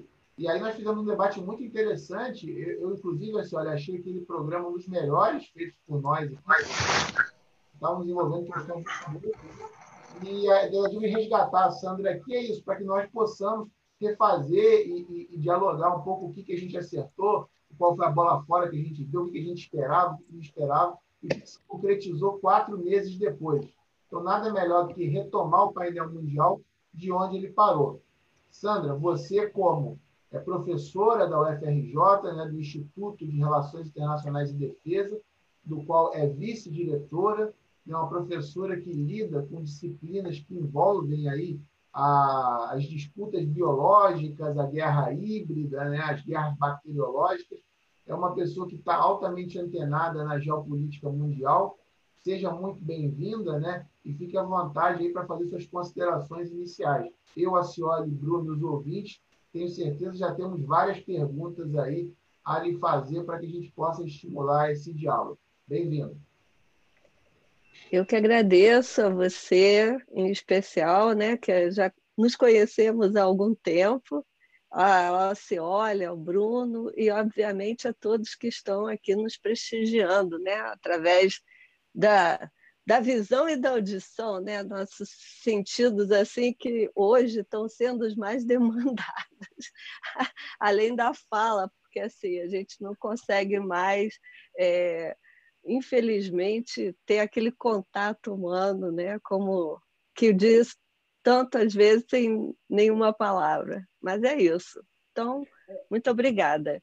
E eu, da minha parte, eu espero é, poder assim é, contribuir com o meu conhecimento e, como você falou, umas bolas fora. Assim, na época, a gente estava ainda meio engatinhando né, sobre tudo que poderia e que estava acontecendo eu percebi, por exemplo, há seis anos eu utilizava uma bibliografia e acreditava plenamente nela e, e hoje com a pandemia onde tinham assim várias é, determinações sobre quarentena algumas ó completamente errôneas e outras que a gente pôde acrescentar né? tá, é, a questão por exemplo da saúde mental é, que a gente já imaginava que tivesse assim é, reflexo e um comprometimento muito grande é a lei do que se esperava até. E, e a outra questão é sobre o SUS, né? O desempenho do SUS. É, na minha visão, eu não sei se já é para começar a falar, porque você sabe, né? Abre a boca, vai embora. É, o SUS, é, eu sempre bati muito na tecla com os meus alunos e onde quer que eu fosse, é, que o SUS é, hoje e sempre foi, uma das nossas armas de defesa. É, se a gente pensa em um país soberano, é, um país saudável, nós tínhamos uma das melhores armas de dissuasão que e temos, né? Felizmente ainda o SUS. E eis que eu sempre dizia: não, os Estados Unidos têm toda aquela, aquela é, fixação com guerra biológica, exatamente porque eles não têm um sistema né, universal.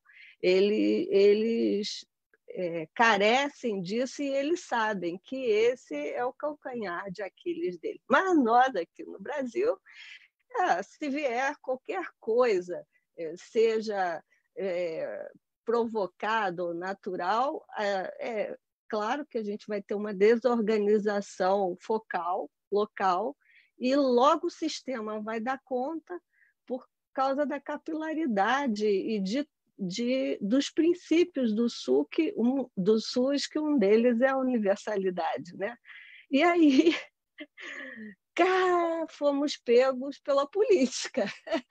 Gente, é, foi assim um, um, desastre, né? Está sendo um desastre.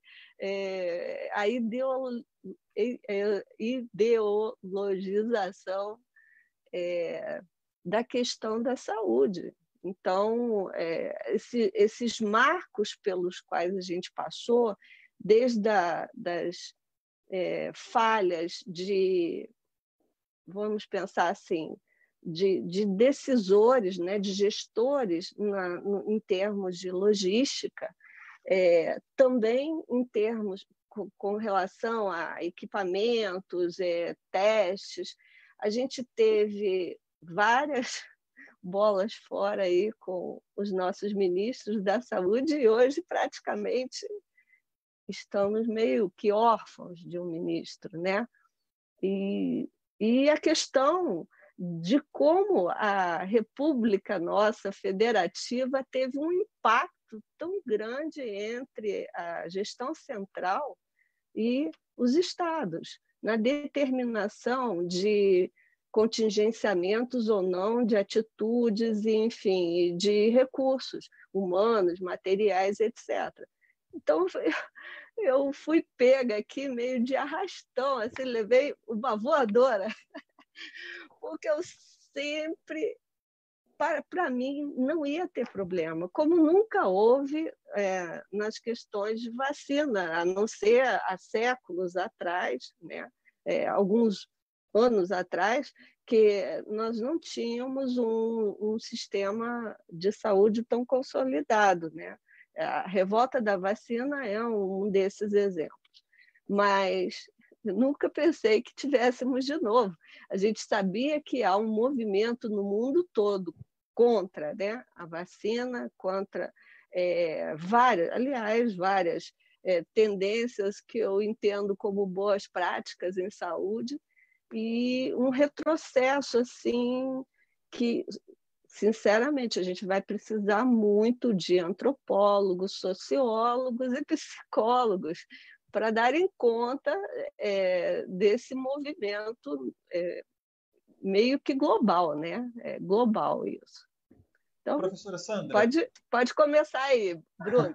Professora Sandra, é um prazer assim muito grande falar com você. Eu assisti o seu último programa, que inclusive foi o último programa da Mundial, para a gente poder né, ver como é que foi o programa. Eu, infelizmente, não pude estar presente, mas uma das coisas que me chamou a atenção foi o fato de ter muitas especulações naquele momento e esse ponto que você é, acabou de, de, abordar, dizendo que não esperava que fosse ser o caos, que foi porque é, as decisões políticas acabaram fazendo com que o problema ficasse muito maior. Aí a minha pergunta hoje é para você, assim, para a gente poder iniciar, é o seguinte: Sim. depois de três meses, né, depois de três, quatro meses aí, né, já estão, a gente está caminhando para quatro meses, né, está muito próximo. É, qual de fato a, a, você visualiza que é o impacto da pandemia, por exemplo, é, tanto nos interesses do governo sobre o SUS ou sobre a possibilidade do SUS continuar existindo depois da pandemia com toda essa com toda essa desmobilização que a gente visualiza dele, né? E esse, embate entre o mercado privado, o próprio Mandetta é um dos principais agentes do, dos planos de saúde. Então, como é que você imagina que poderia ser é, é, o, o, a existência do SUS ou desse modelo de saúde pós-pandemia, levando em consideração que é um ponto que eu acho muito marcante falar que na, no último programa você diz que o SUS é uma arma de defesa nacional, é uma arma que faz parte da nossa soberania. Como que você visualiza esse, esse impacto e como a gente poderia imaginar o, o sistema depois? É, apesar dos ataques que a gente tem vivido né, já há alguns anos, é, de privatizações e de inserção, né, inclusive de planos de saúde ou de sistemas internacionais, né, é, eu acredito no controle social e na mobilização. Né? Nossa população hoje está reconhece o, o SUS, a importância dele é, algumas ações que são complementares, eu acho que gente, é, tanto as universidades, vou falar aqui da capacitação do pessoal do, de saúde, né? É, seja médicos, enfermeiros, públicos ou privados, tem hoje a noção do que é o SUS. A, hoje também a chegada né, no, nas pequenas cidades, no, no, interior do Brasil, só se deve também ao SUS. Você vê, eu, minha família lá no sul tem mora numa cidade bem bem pequena, o nome é Inhacorá, são 2.500 habitantes. E lá tem toda a infraestrutura do SUS, não tem hospital. Quer dizer, na realidade, tem um programa de saúde da família que dá conta, assim, dignamente e, e, e atinge todos os setores da, da população. Acho aquilo super fantástico. Lá não, não tem diferença entre quem é mais carente ou não. Eles fazem visitas, é, toda a disponibilidade do arsenal é, é, bem partilhada e justa com todos. Né? E eu acredito que nenhum sistema de saúde privada dê nisso. Agora, eu vi um avanço, que eu acredito que o sistema de saúde brasileiro, o SUS vai ter que acompanhar isso também, que é a telesaúde, né? a telemedicina. É, hoje, os planos de saúde estão é, oferecendo assim com maior ênfase e, e, isso é muito interessante, que há muitos anos eu participei com o professor Renato Sabatini, que hoje está aposentado, mas ele continua é, aí na luta. Ele, a gente começou a falar de informática em, em saúde, na época era telemedicina. E Lá em Pernambuco, eu participei de um projeto também super legal da UFPE, né, da Federal de Pernambuco, que é o NUT, de informatização da rede é, pública, junto com parceiros é, privados. Então, o hospital universitário, junto com o hospital português, fazia monitoramento de pacientes, é, de gestantes de risco lá em, em Caruaru. Então, você vê, é, o SUS tem tudo para dar certo. Na época, era um, é, e ainda o, esse projeto continua é, se eu não me engano, tem hoje 90 cidades linkadas, né? naquela época eram três cidades, isso no início dos anos 2000, 2000 até 2004, se eu não me engano, e hoje é, a professora Magdala está levando esse projeto aí é, a longo prazo e muito bem. Então, é, eu acredito que a sociedade está mais acordada para o SUS. E sinceramente, apesar de todos os ataques, eu acho que quem os movimentos é, sociais regulares, né, que têm força, não, se a gente morrer, vai morrer lutando. Professora Sandra, você tocou num, num, ponto importante que é, você deu dois exemplos interessantes, falou de Caruaru e falou dessa cidade é, que você falou de 2.500 habitantes. No Rio, em Acorá, no Rio Grande do Sul. É. Ou seja, é super pequena, né? Em comparação, comparado com o Rio de Janeiro, sim, né? milhões de habitantes. Mas eu estava pensando nisso. É, Teve você... dois casos lá de Covid. Em, em, na, na em cidade lá. Ah, pois é. Que eu estava pensando nisso, que é como que você visualiza hoje o impacto sobre os povos tradicionais, os quilombolas, os indígenas, né, os nativos americanos. É, como que você avalia isso? Porque lá, na, há quatro meses atrás, você demonstrou uma preocupação com isso e minha pergunta é: hoje, com o quadro que nós temos, era pior do que você imaginava? Era como você imaginou? O que você avalia em relação a isso? Não, eu acreditava que se a Covid, né, aliás, tenho, a gente tem que fazer uma é, retificação aqui da palestra anterior. Eu e Luiz Felipe estávamos falando sobre a denominação né, da síndrome, do nome do vírus, enfim, o, vírus ele tem um nome que é SARS, SARS-CoV-2. Né? Ele tem um nomezinho fofo. e é, a síndrome que causa é a COVID, COVID-19, que por causa do, de 2019. Então, na realidade, não é o Covid, né? De vez em quando a gente fala assim, ah, o Covid, como se o Covid fosse o vírus. Não, o vírus é o SARS, é, é o coronavírus, né? Da família coronavírus e a síndrome que é a COVID, certo? Então é bom a gente já começar botando os pingos nos is sobre isso. E eu já, como acho que todos os estudiosos, tanto do sistema de saúde do Brasil quanto dos povos, né, desses povos tradicionais, é, já estavam prevendo, é, infelizmente, essa, essa grande é, esse grande desastre né, sanitário, eu diria, porque a presença do Estado é, junto a esses povos e, e, e, o entrosamento da saúde com a FUNAI sempre foi muito complexo, certo?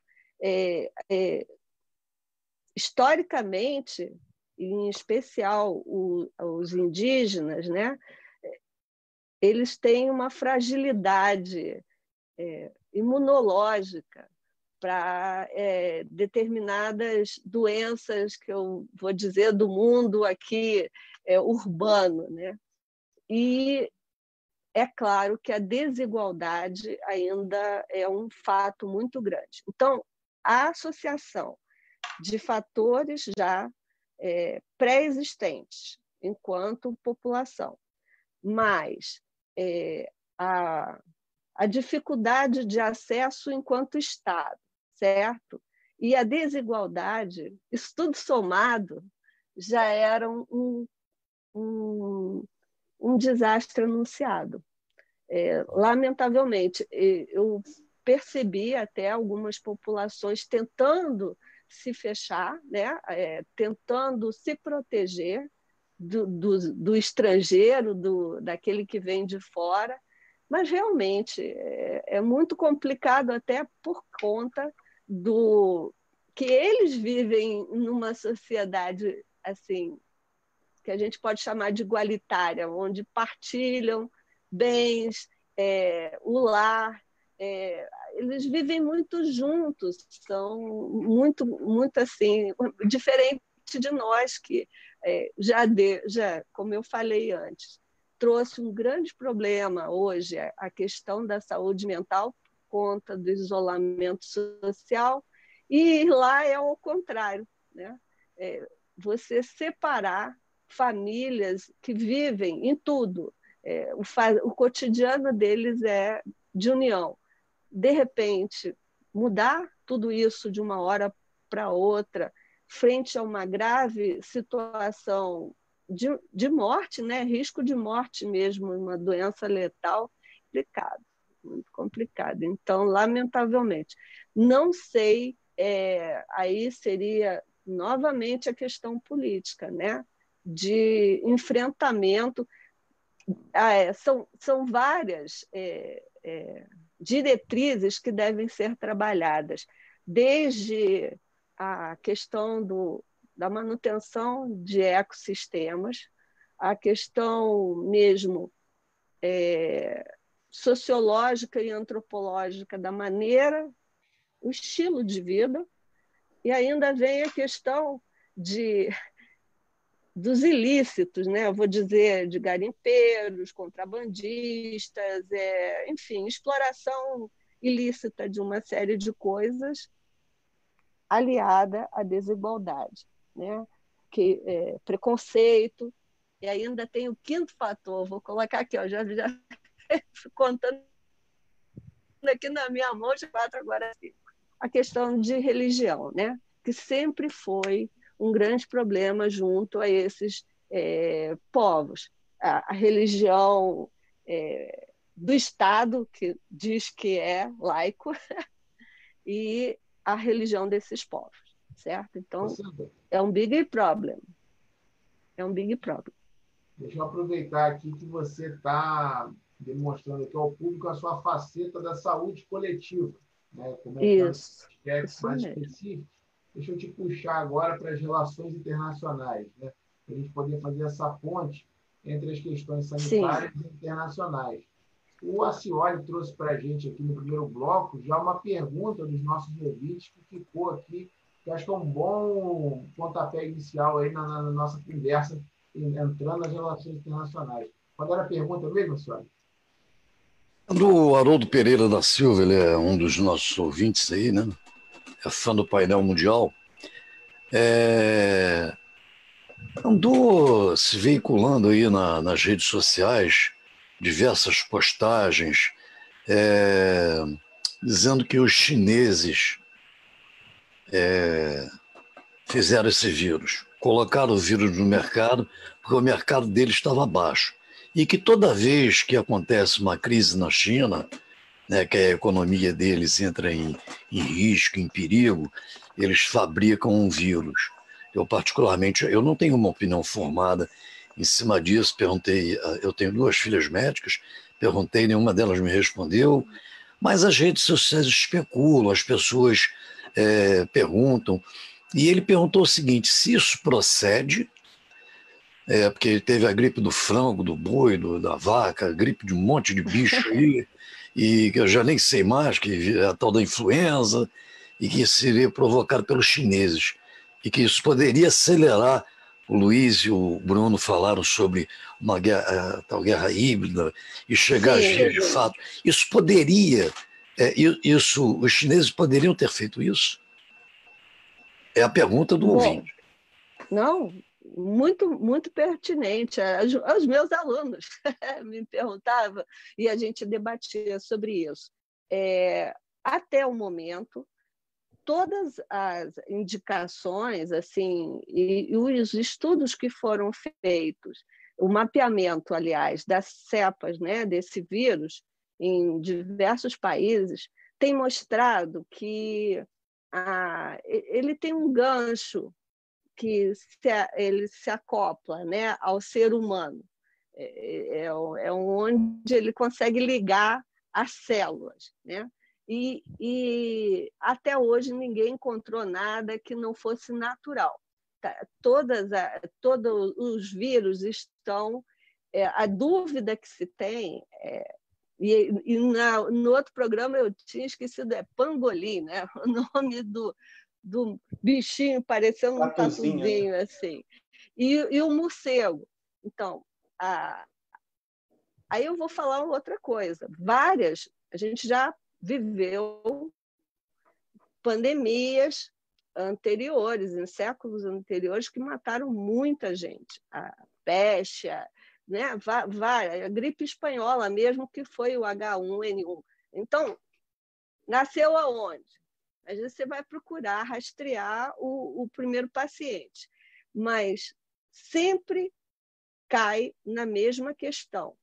É, o desequilíbrio ecológico, né? o, o homem é, fazendo, é, desde que o homem se fixou de, de nômade para sedentário e passou a fazer uso da agricultura e de animais para tração, para alimentação e, e em confinamento, o risco de algum desses animais que faziam migrações, né? migrações normais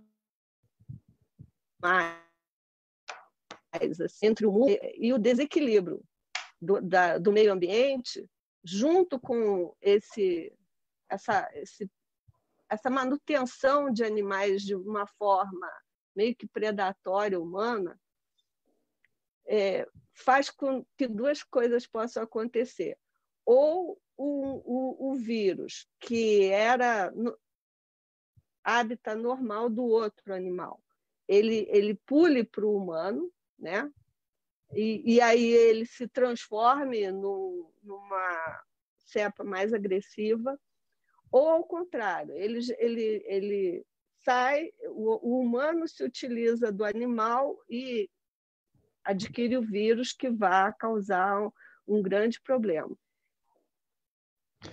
Eu, eu percebo assim, em locais onde há grande comércio, certo? É, tipo hubs, com grandes modais, é, na parte de logística, por exemplo. É, Juan, o Juan era assim, é assim, como é, várias cidades europeias, Londres, é, a, Espanha, em, em, todos os locais onde você vai encontrar é, a, a Itália, por exemplo, onde há grande frequência de pessoas que foi em Milão, né? Milão e as cidades ali do interior, é, onde há trânsito de migrantes, de visitantes, de comerciantes, e, e a higiene é precária, não só a higiene do ambiente, mas a higiene pessoal. Às vezes as pessoas estão trabalhando, viajando, não tem muito tempo de fazer tudo que devia, lavar a mão na hora certa, tomar banho, escovar o dente, né? E a alimentação, o estresse, né, de uma vida meio louca que essas pessoas vivem, somado também à alimentação, porque algumas culturas se apropriaram por N razões, né? seja pela própria cultura ou por é, fatores que vieram de guerras ou de desastres é, naturais, se apropriaram de algum tipo de animal que era selvagem. Então, para mim não tem assim, tudo que eu já estudei até agora e não tem nenhuma indicação. E assim, ainda vejo uma probabilidade quanto mais avançar o desmatamento da Amazônia, seja no nosso país ou em qualquer país do, da Amazônia, né, é, a probabilidade de termos novas é, epidemias e pandemias e na própria China ou em qualquer lugar que tenha na África é natural. Então, na sua opinião, é, na sua opinião, é, o vírus então não foi criado em laboratório, né? É uma Ele questão, é, é uma questão uma natural de desequilíbrio ecológico. A senhora tocou um ponto aqui muito importante, né? É, lá em Milano, essa, a senhora Sim. fala Milão, eu falo Milano, né? Não, eu sei. É, Milano. Você que é natural de lá. É, Milano, é, Venécia, também, é, no verão, os canais de Venécia cheiram mal, exalam é, um odor é, não muito agradável. Não sei como é que o turismo lá é tão grande. E, particularmente em, em Milano, é, o chinês gosta muito de Milano e de Venícia Sim. também. E, aliás, da Itália em geral, né? Chega no verão, a senhora chega em Roma, os aeroportos lá estão. O aeroporto de Roma está lotado de chineses. Então, a chinesa gosta muito, admira muito a Itália, né? E eu li um, um artigo que o, o, o coronavírus, a, a, a, Covid, né, já havia sido encontrado em Milano e nos canais de Veneza, antes da, da pandemia. Quer dizer, eu acho que dizer uma coisa dessa seria insultar o chinês, né? Eu, eu penso é, assim. É, eu, eu acho, Sandro, deixa eu só aproveitar o gancho. Pode, pode falar. Que, que é bem na, na linha que eu queria pontuar. É, eu acho interessante tanto a pergunta do Haroldo quanto a colocação do Acioli e essa informação que você trouxe para a gente, porque independentemente de se comprovar que ele tenha uma origem nos animais, na natureza, uma origem biológica, né? não seja de fato de laboratório, o que eu acho que ainda não está não tá correto, não está 100% garantido. De qualquer maneira, existe geopoliticamente aí uma disputa para se, ah, se jogar no, no, no território do, de outro país a origem do vírus. Né? E essa disputa ah. ela está ela tá intensamente, intrinsecamente ligada ao que nós comentamos aqui no primeiro bloco, que é essa ofensiva é, dos Estados Unidos perante a ascensão da China. E, e não é coincidência em relação também ao vírus, existe essa disputa política. Se muitos dizem, se os americanos né, querem, nos, querem nos convencer por, pelas variadas maneiras, inclusive chamando o coronavírus de vírus chinês, né, e aqueles que replicam a, o que é dito lá nos Estados Unidos, aqui na América do Sul, também o fazem, chamando de vírus chinês pelo, por esses meios de comunicação, chamando de comunavírus e coisas do gênero, é, essa turma tenta empurrar para a China essa pecha, né? ou seja, o que por, por si só já traz um ato xenófobo. É, mas, por outro lado, existe também uma, uma hipótese que é bem interessante de que esse vírus teria sido fabricado em um laboratório nos Estados Unidos e levado à China por uma, por uma delegação de militares que foram lá disputar os Jogos Militares Mundiais. Né? E parece que toda a cronologia dessa narrativa bate exatamente com o coronavírus, com o tempo que o vírus precisa de incubação até chegar Sim. lá. O fato é que essa origem do vírus, eu acho que pouco provavelmente nós conseguiremos mapeá-la no futuro, porque tem muitos interesses envolvidos aí. Eu acho que, que para o ouvinte é importante ressaltar é que existe uma disputa geopolítica em torno da narrativa da origem do vírus, se reflete na principal disputa das relações internacionais, que é esse eixo que está se projetando Estados Unidos e China. Você vê a própria gripe espanhola, né? é, os focos assim não na, a, Espanha não foi é, como estávamos em guerra né a guerra primeira guerra é, ninguém queria assumir o vírus né que os seus soldados estavam doentes a sua população estava doente e a única que realmente era meio neutra era a Espanha então todo mundo começou a falar como a Espanha falava virou a gripe espanhola. É, e ninguém, na realidade, né, Luiz Felipe, a gente sabe, é anjo, né? Vamos usar esse termo anjo, agora está até meio complexo também. É, é Mas, assim, complexo, ninguém hein? É inocente, ninguém é inocente, ninguém é inocente nessa história. A, a própria China, é, por ser um regime totalitário, a gente soube e eles tiveram que reconhecer isso e até homenagearam o médico que fez a denúncia e foi é, dado um cala-boca, né? Assim, você vai ser preso, é, e os colegas também, todo mundo que tentou falar é, anteriormente.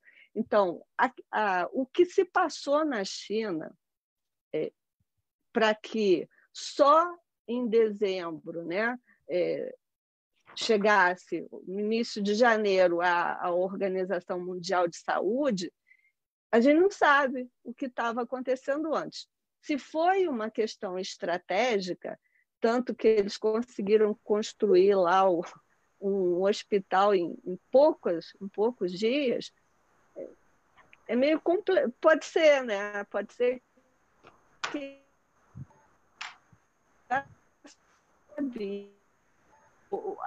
que foi divulgado tal. Aqui no Brasil a gente está fazendo isso, né? A gente não está é, dizendo o número certo, porque lá na China não seria assim. Ok? Então, e, e é claro.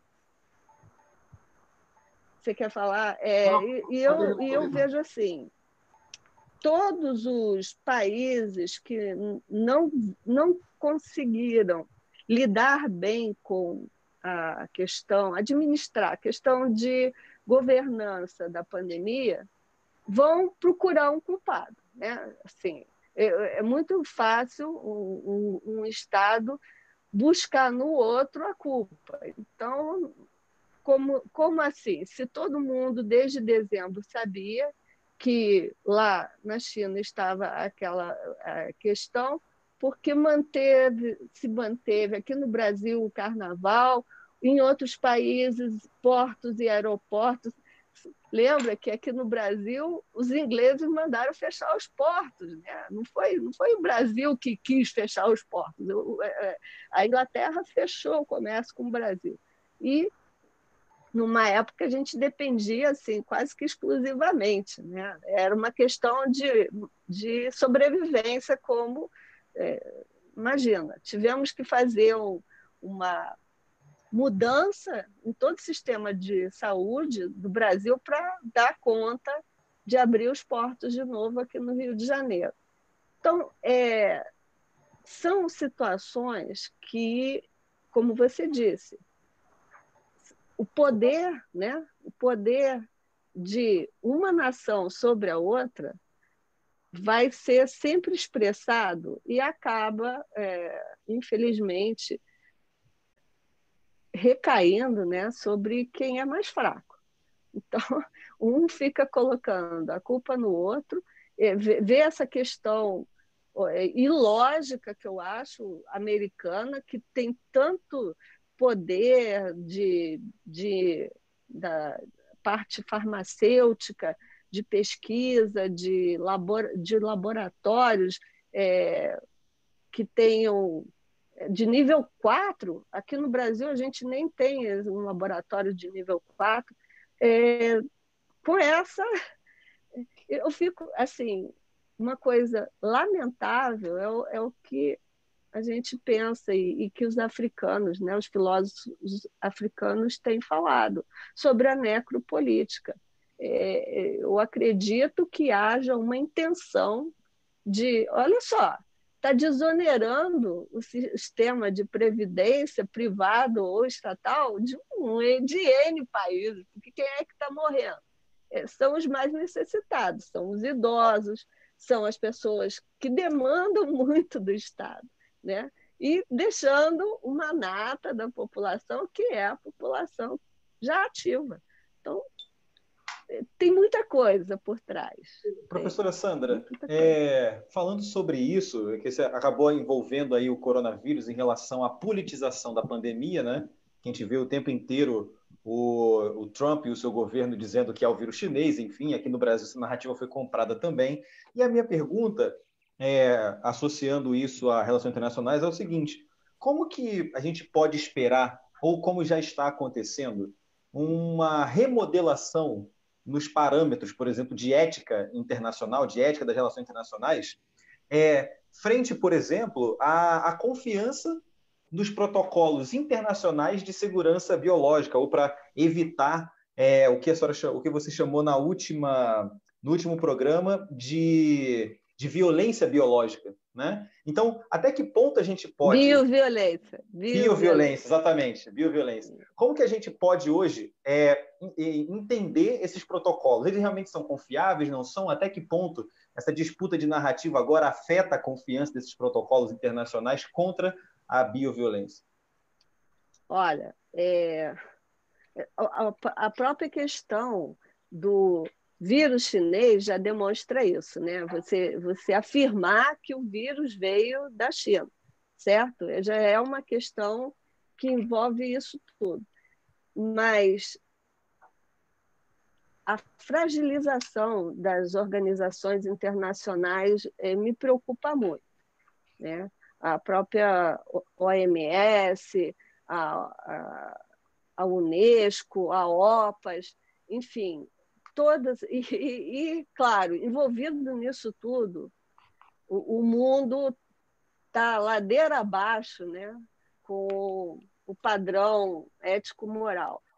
As fake news, eu dou aula sobre essa questão né, de como você eh, constrói a lei, né, começando lá com o seu hábito diário, aí você passa para o costume, e aí passa para a tradição e, obviamente, vai chegar à lei, a lei não, não necessariamente escrita, né? você pode ser julgado somente pelo. É, vou lá começar do hábito para o costume para a tradição.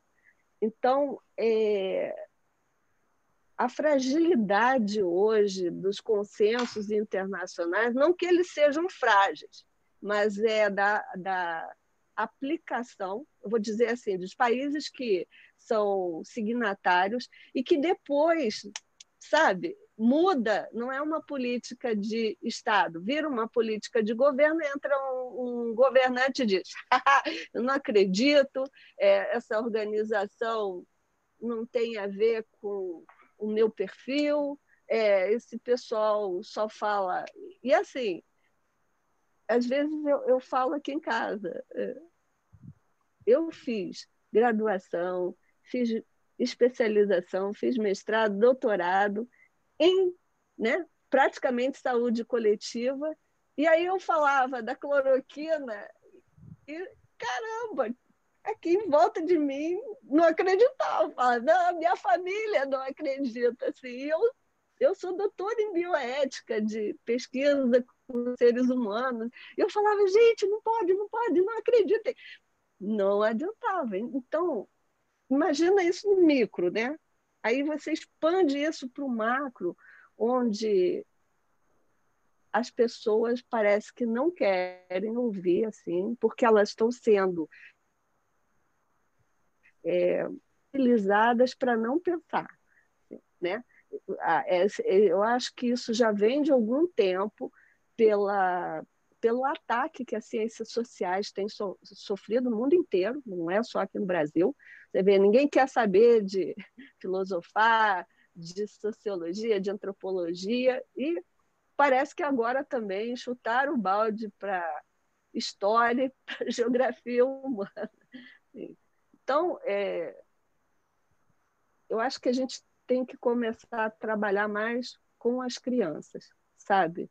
É, educação básica, mas educação no sentido não só, como eu já falei, sistematizado, mas um, um, uma educação de comprometimento com o bem comum, de, de colocar as crianças em xeque, porque assim, cada vez que você isola mais a criança, isola no parquinho, isola no seu play, isola no, no seu condomínio, é, você não dá chance para a criança encontrar o, diverso, o diferente dela, né? E, e, lamentavelmente eu já ouvi muito isso. Assim, a gente não, não, não discute política, não, é, que nem religião, não, não, não, não, na família nem começa a falar isso, vai dar. Quando a gente só cresce exatamente nesses pontos, quando a gente bate no ponto de interrogação ou dá com a pedra no pé, é que você vai ter que dar aquele saltinho, né? Você vai ter que é, se redescobrir ou, ou descobrir o outro. porque meu, meu, um dia desse meu filho falou, mãe, só vai ter um jeito do mundo melhorar. Eu falei, o quê? Uma bomba para explodir tudo e dar um reboot? Ele falou, talvez, é, talvez se chegar um extraterrestre aqui, o mundo inteiro se una. É, é, porque aí é um outro, o outro é de fora, né? E aí a gente, a gente vai esquecer, porque em, acho que foi em Guerra nas Estrelas, Jornada nas Estrelas, chega uma fase lá que o, o, a Terra se une, né? não tem mais diferença nenhuma, e aí tem os, as outras raças. Né? Então, eu não sei, eu estou esperando um ET aparecer aqui para ver. Professora, é, são 14 horas e 51 minutos. É, daqui a pouquinho nós vamos encerrar o nosso programa. Tudo que é bom dura pouco, né? São duas horas de programa, deveria ser muito mais. É uma questão que foi levantada no último programa, que a senhora esteve lá no nosso estúdio, é, já no, no, no fim, ao findar do programa, é, eu perguntei para a senhora sobre a questão de uma vacina. E a senhora, na época, disse que essa vacina, e como qualquer outra vacina, né, tem protocolos rígidos, que às vezes, segundo a senhora, demora até 10 anos. Eu também li muito sobre isso e realmente, agora apareceram um monte de vacinas aí, de Oxford, da China, é, do Butantan, do, do Dória, do João Dólar, do, do, apareceu vacina de tudo que é lado. Qual é a sua opinião em relação a essa vacina? Porque são apenas quatro meses. É. Quatro meses de pandemia. Quer dizer, de pandemia são três meses, né? Sim. Acredito eu. Qual é a sua opinião em relação a isso aí? Eu, eu tenho duas visões. A, a primeira é, é bem capitalista. Assim. Na realidade, eu acho que essas empresas estão querendo, sabe, é, dar um, um, gás na bolsa, é, nas bolsas de. Aí eu esqueci o nome, assim, bolsa. Especular.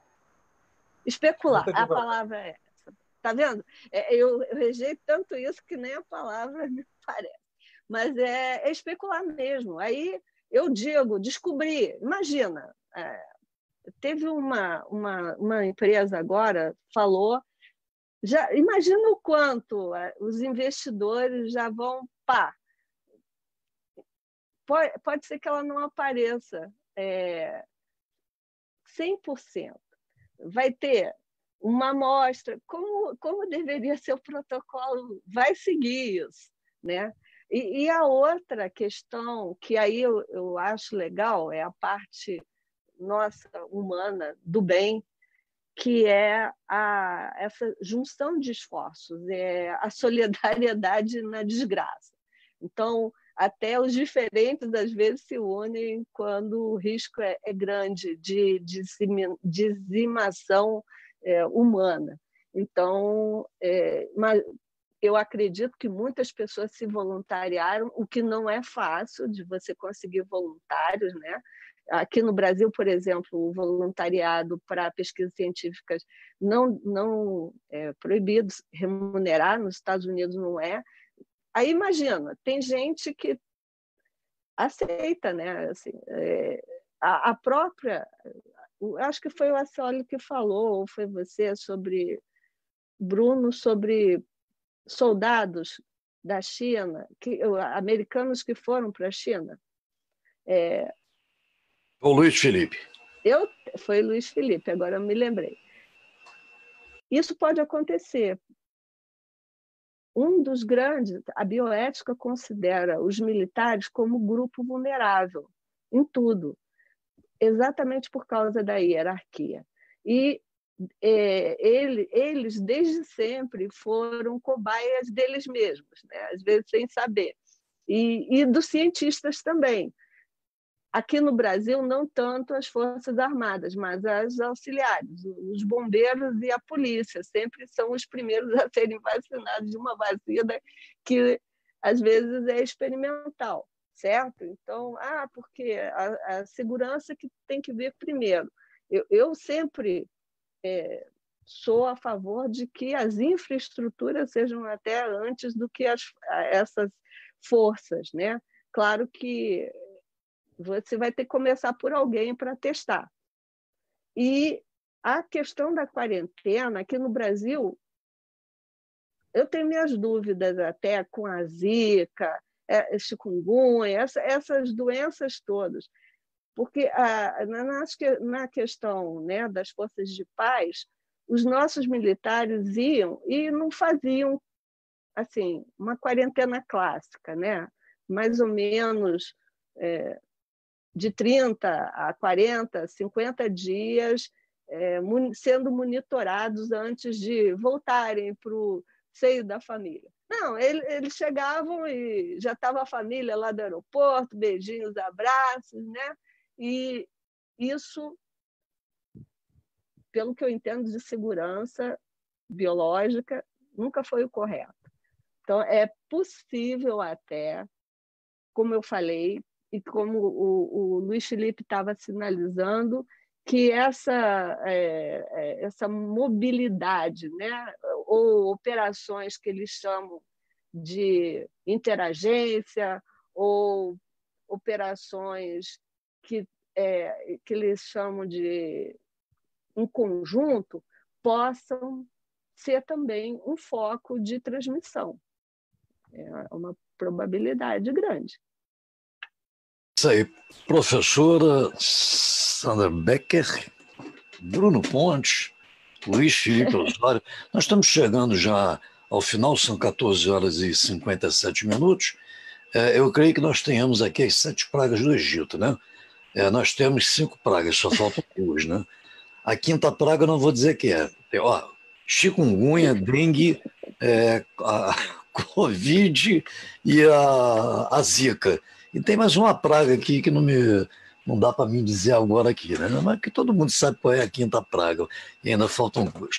Nós estamos chegando ao final do, do nosso programa. É, o painel mundial reestreou com uma, assim, com um brilhantismo tremendo. Eu estou aqui extasiado, né? Eu, eu, jornalismo é a minha vida, sempre foi, só fiz isso na minha vida. Jornalismo, né? De bom, que foi o, jornal, o rádio e o, e o jornalismo, né?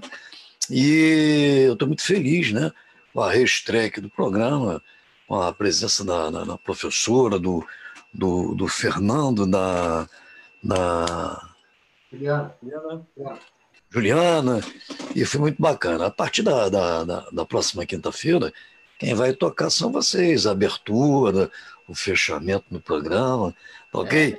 E, então vamos lá, tem dois minutos aí para vocês se despedirem. Eu fico por aqui é, agradecendo a toda a nossa audiência, agradecendo a presença de todos.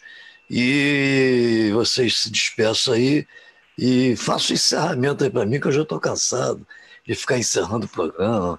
Há 20 anos encerrando o programa, encerrando. Agora é com vocês aí. Muito obrigado aí a todos, hein? Assim, olha, agradeço as palavras, né? agradeço a companhia Agradeço, sobretudo, a Sandra né, por ter podido aqui nos abrilhantar nessa tarde de hoje. Eu acho que não poderia ter tido reestreia melhor essa do painel mundial com sua presença, Sandra. Você trouxe tantas questões interessantes, fez o tempo ficar curtíssimo, né? Agora nem dá tempo de falar mais nada, mas eu acho que fica a lição aí para o ouvinte, né? A politização da pandemia, ela é importante, muitas vezes ela determina vidas o que é fundamental na nossa sociedade. Né? Bruno, obrigado aí pela, pela companhia. Um forte abraço para você e fique à vontade. Não, eu agradeço, eu fico muito feliz do programa ter voltado. Eu, o, o, programa agora faz parte da minha rotina de modo geral e fiquei muito feliz de conversar com a Sandra. O último programa que eu vi, eu fiquei muito triste de não ter participado e realmente não tinha uma forma melhor da gente começar é, para poder demonstrar isso, né? Como que a pandemia está diretamente relacionada com as relações internacionais, e com muito. o painel mundial do planeta, né? literalmente nesse aspecto. Então, Sandra, muito obrigado por você ter vindo. Eu espero que de fato você esteja aí a, a disposta a vir outras vezes, porque a pandemia agora claro. se tornou algo da nossa vida, né? E é muito esclarecedor conversar com você. Muito obrigado. Eu que agradeço, então. Muito obrigada. E obrigada a todos que ficaram aí ouvindo a gente. É isso, amigos. São 15 horas em ponto. Estamos encerrando aqui o painel mundial. Logo mais às 18 horas está entrando no ar aí o Balbúrdia com o Gessé Maia lá do Estúdio 2. Não deixe de ouvir que o Gessé disse que hoje vai pegar fogo lá no Balbúrdia, no, no estúdio lá da Baixada Fluminense. Um abraço a todos, muito obrigado. Olha a vinhetinha aí, ó. Painel Mundial. Ainda tem mais, Luiz. Olha só, as vinhetas não ficaram prontas, mas tem mais aí, né? Você acabou de ouvir.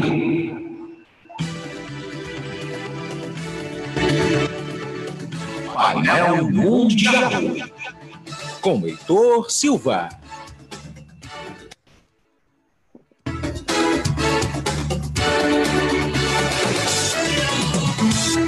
Só fazendo um concerto aqui, o Heitor Silva nos deixou, ele deixa de apresentar o painel mundial. Essa vinheta aqui é antiga e o, e o painel mundial é tocado a partir de hoje, dia 2 de julho, pelo Bruno Pontes e pelo Luiz Felipe Osório. Mais uma vez, um abraço a todos e até a próxima quinta-feira, se Deus quiser. Vamos lá, estamos encerrando. É, o Zoom ainda tem aqui um tempinho para a gente poder encerrar, né? E vamos lá. Abraço. Tchau, tchau.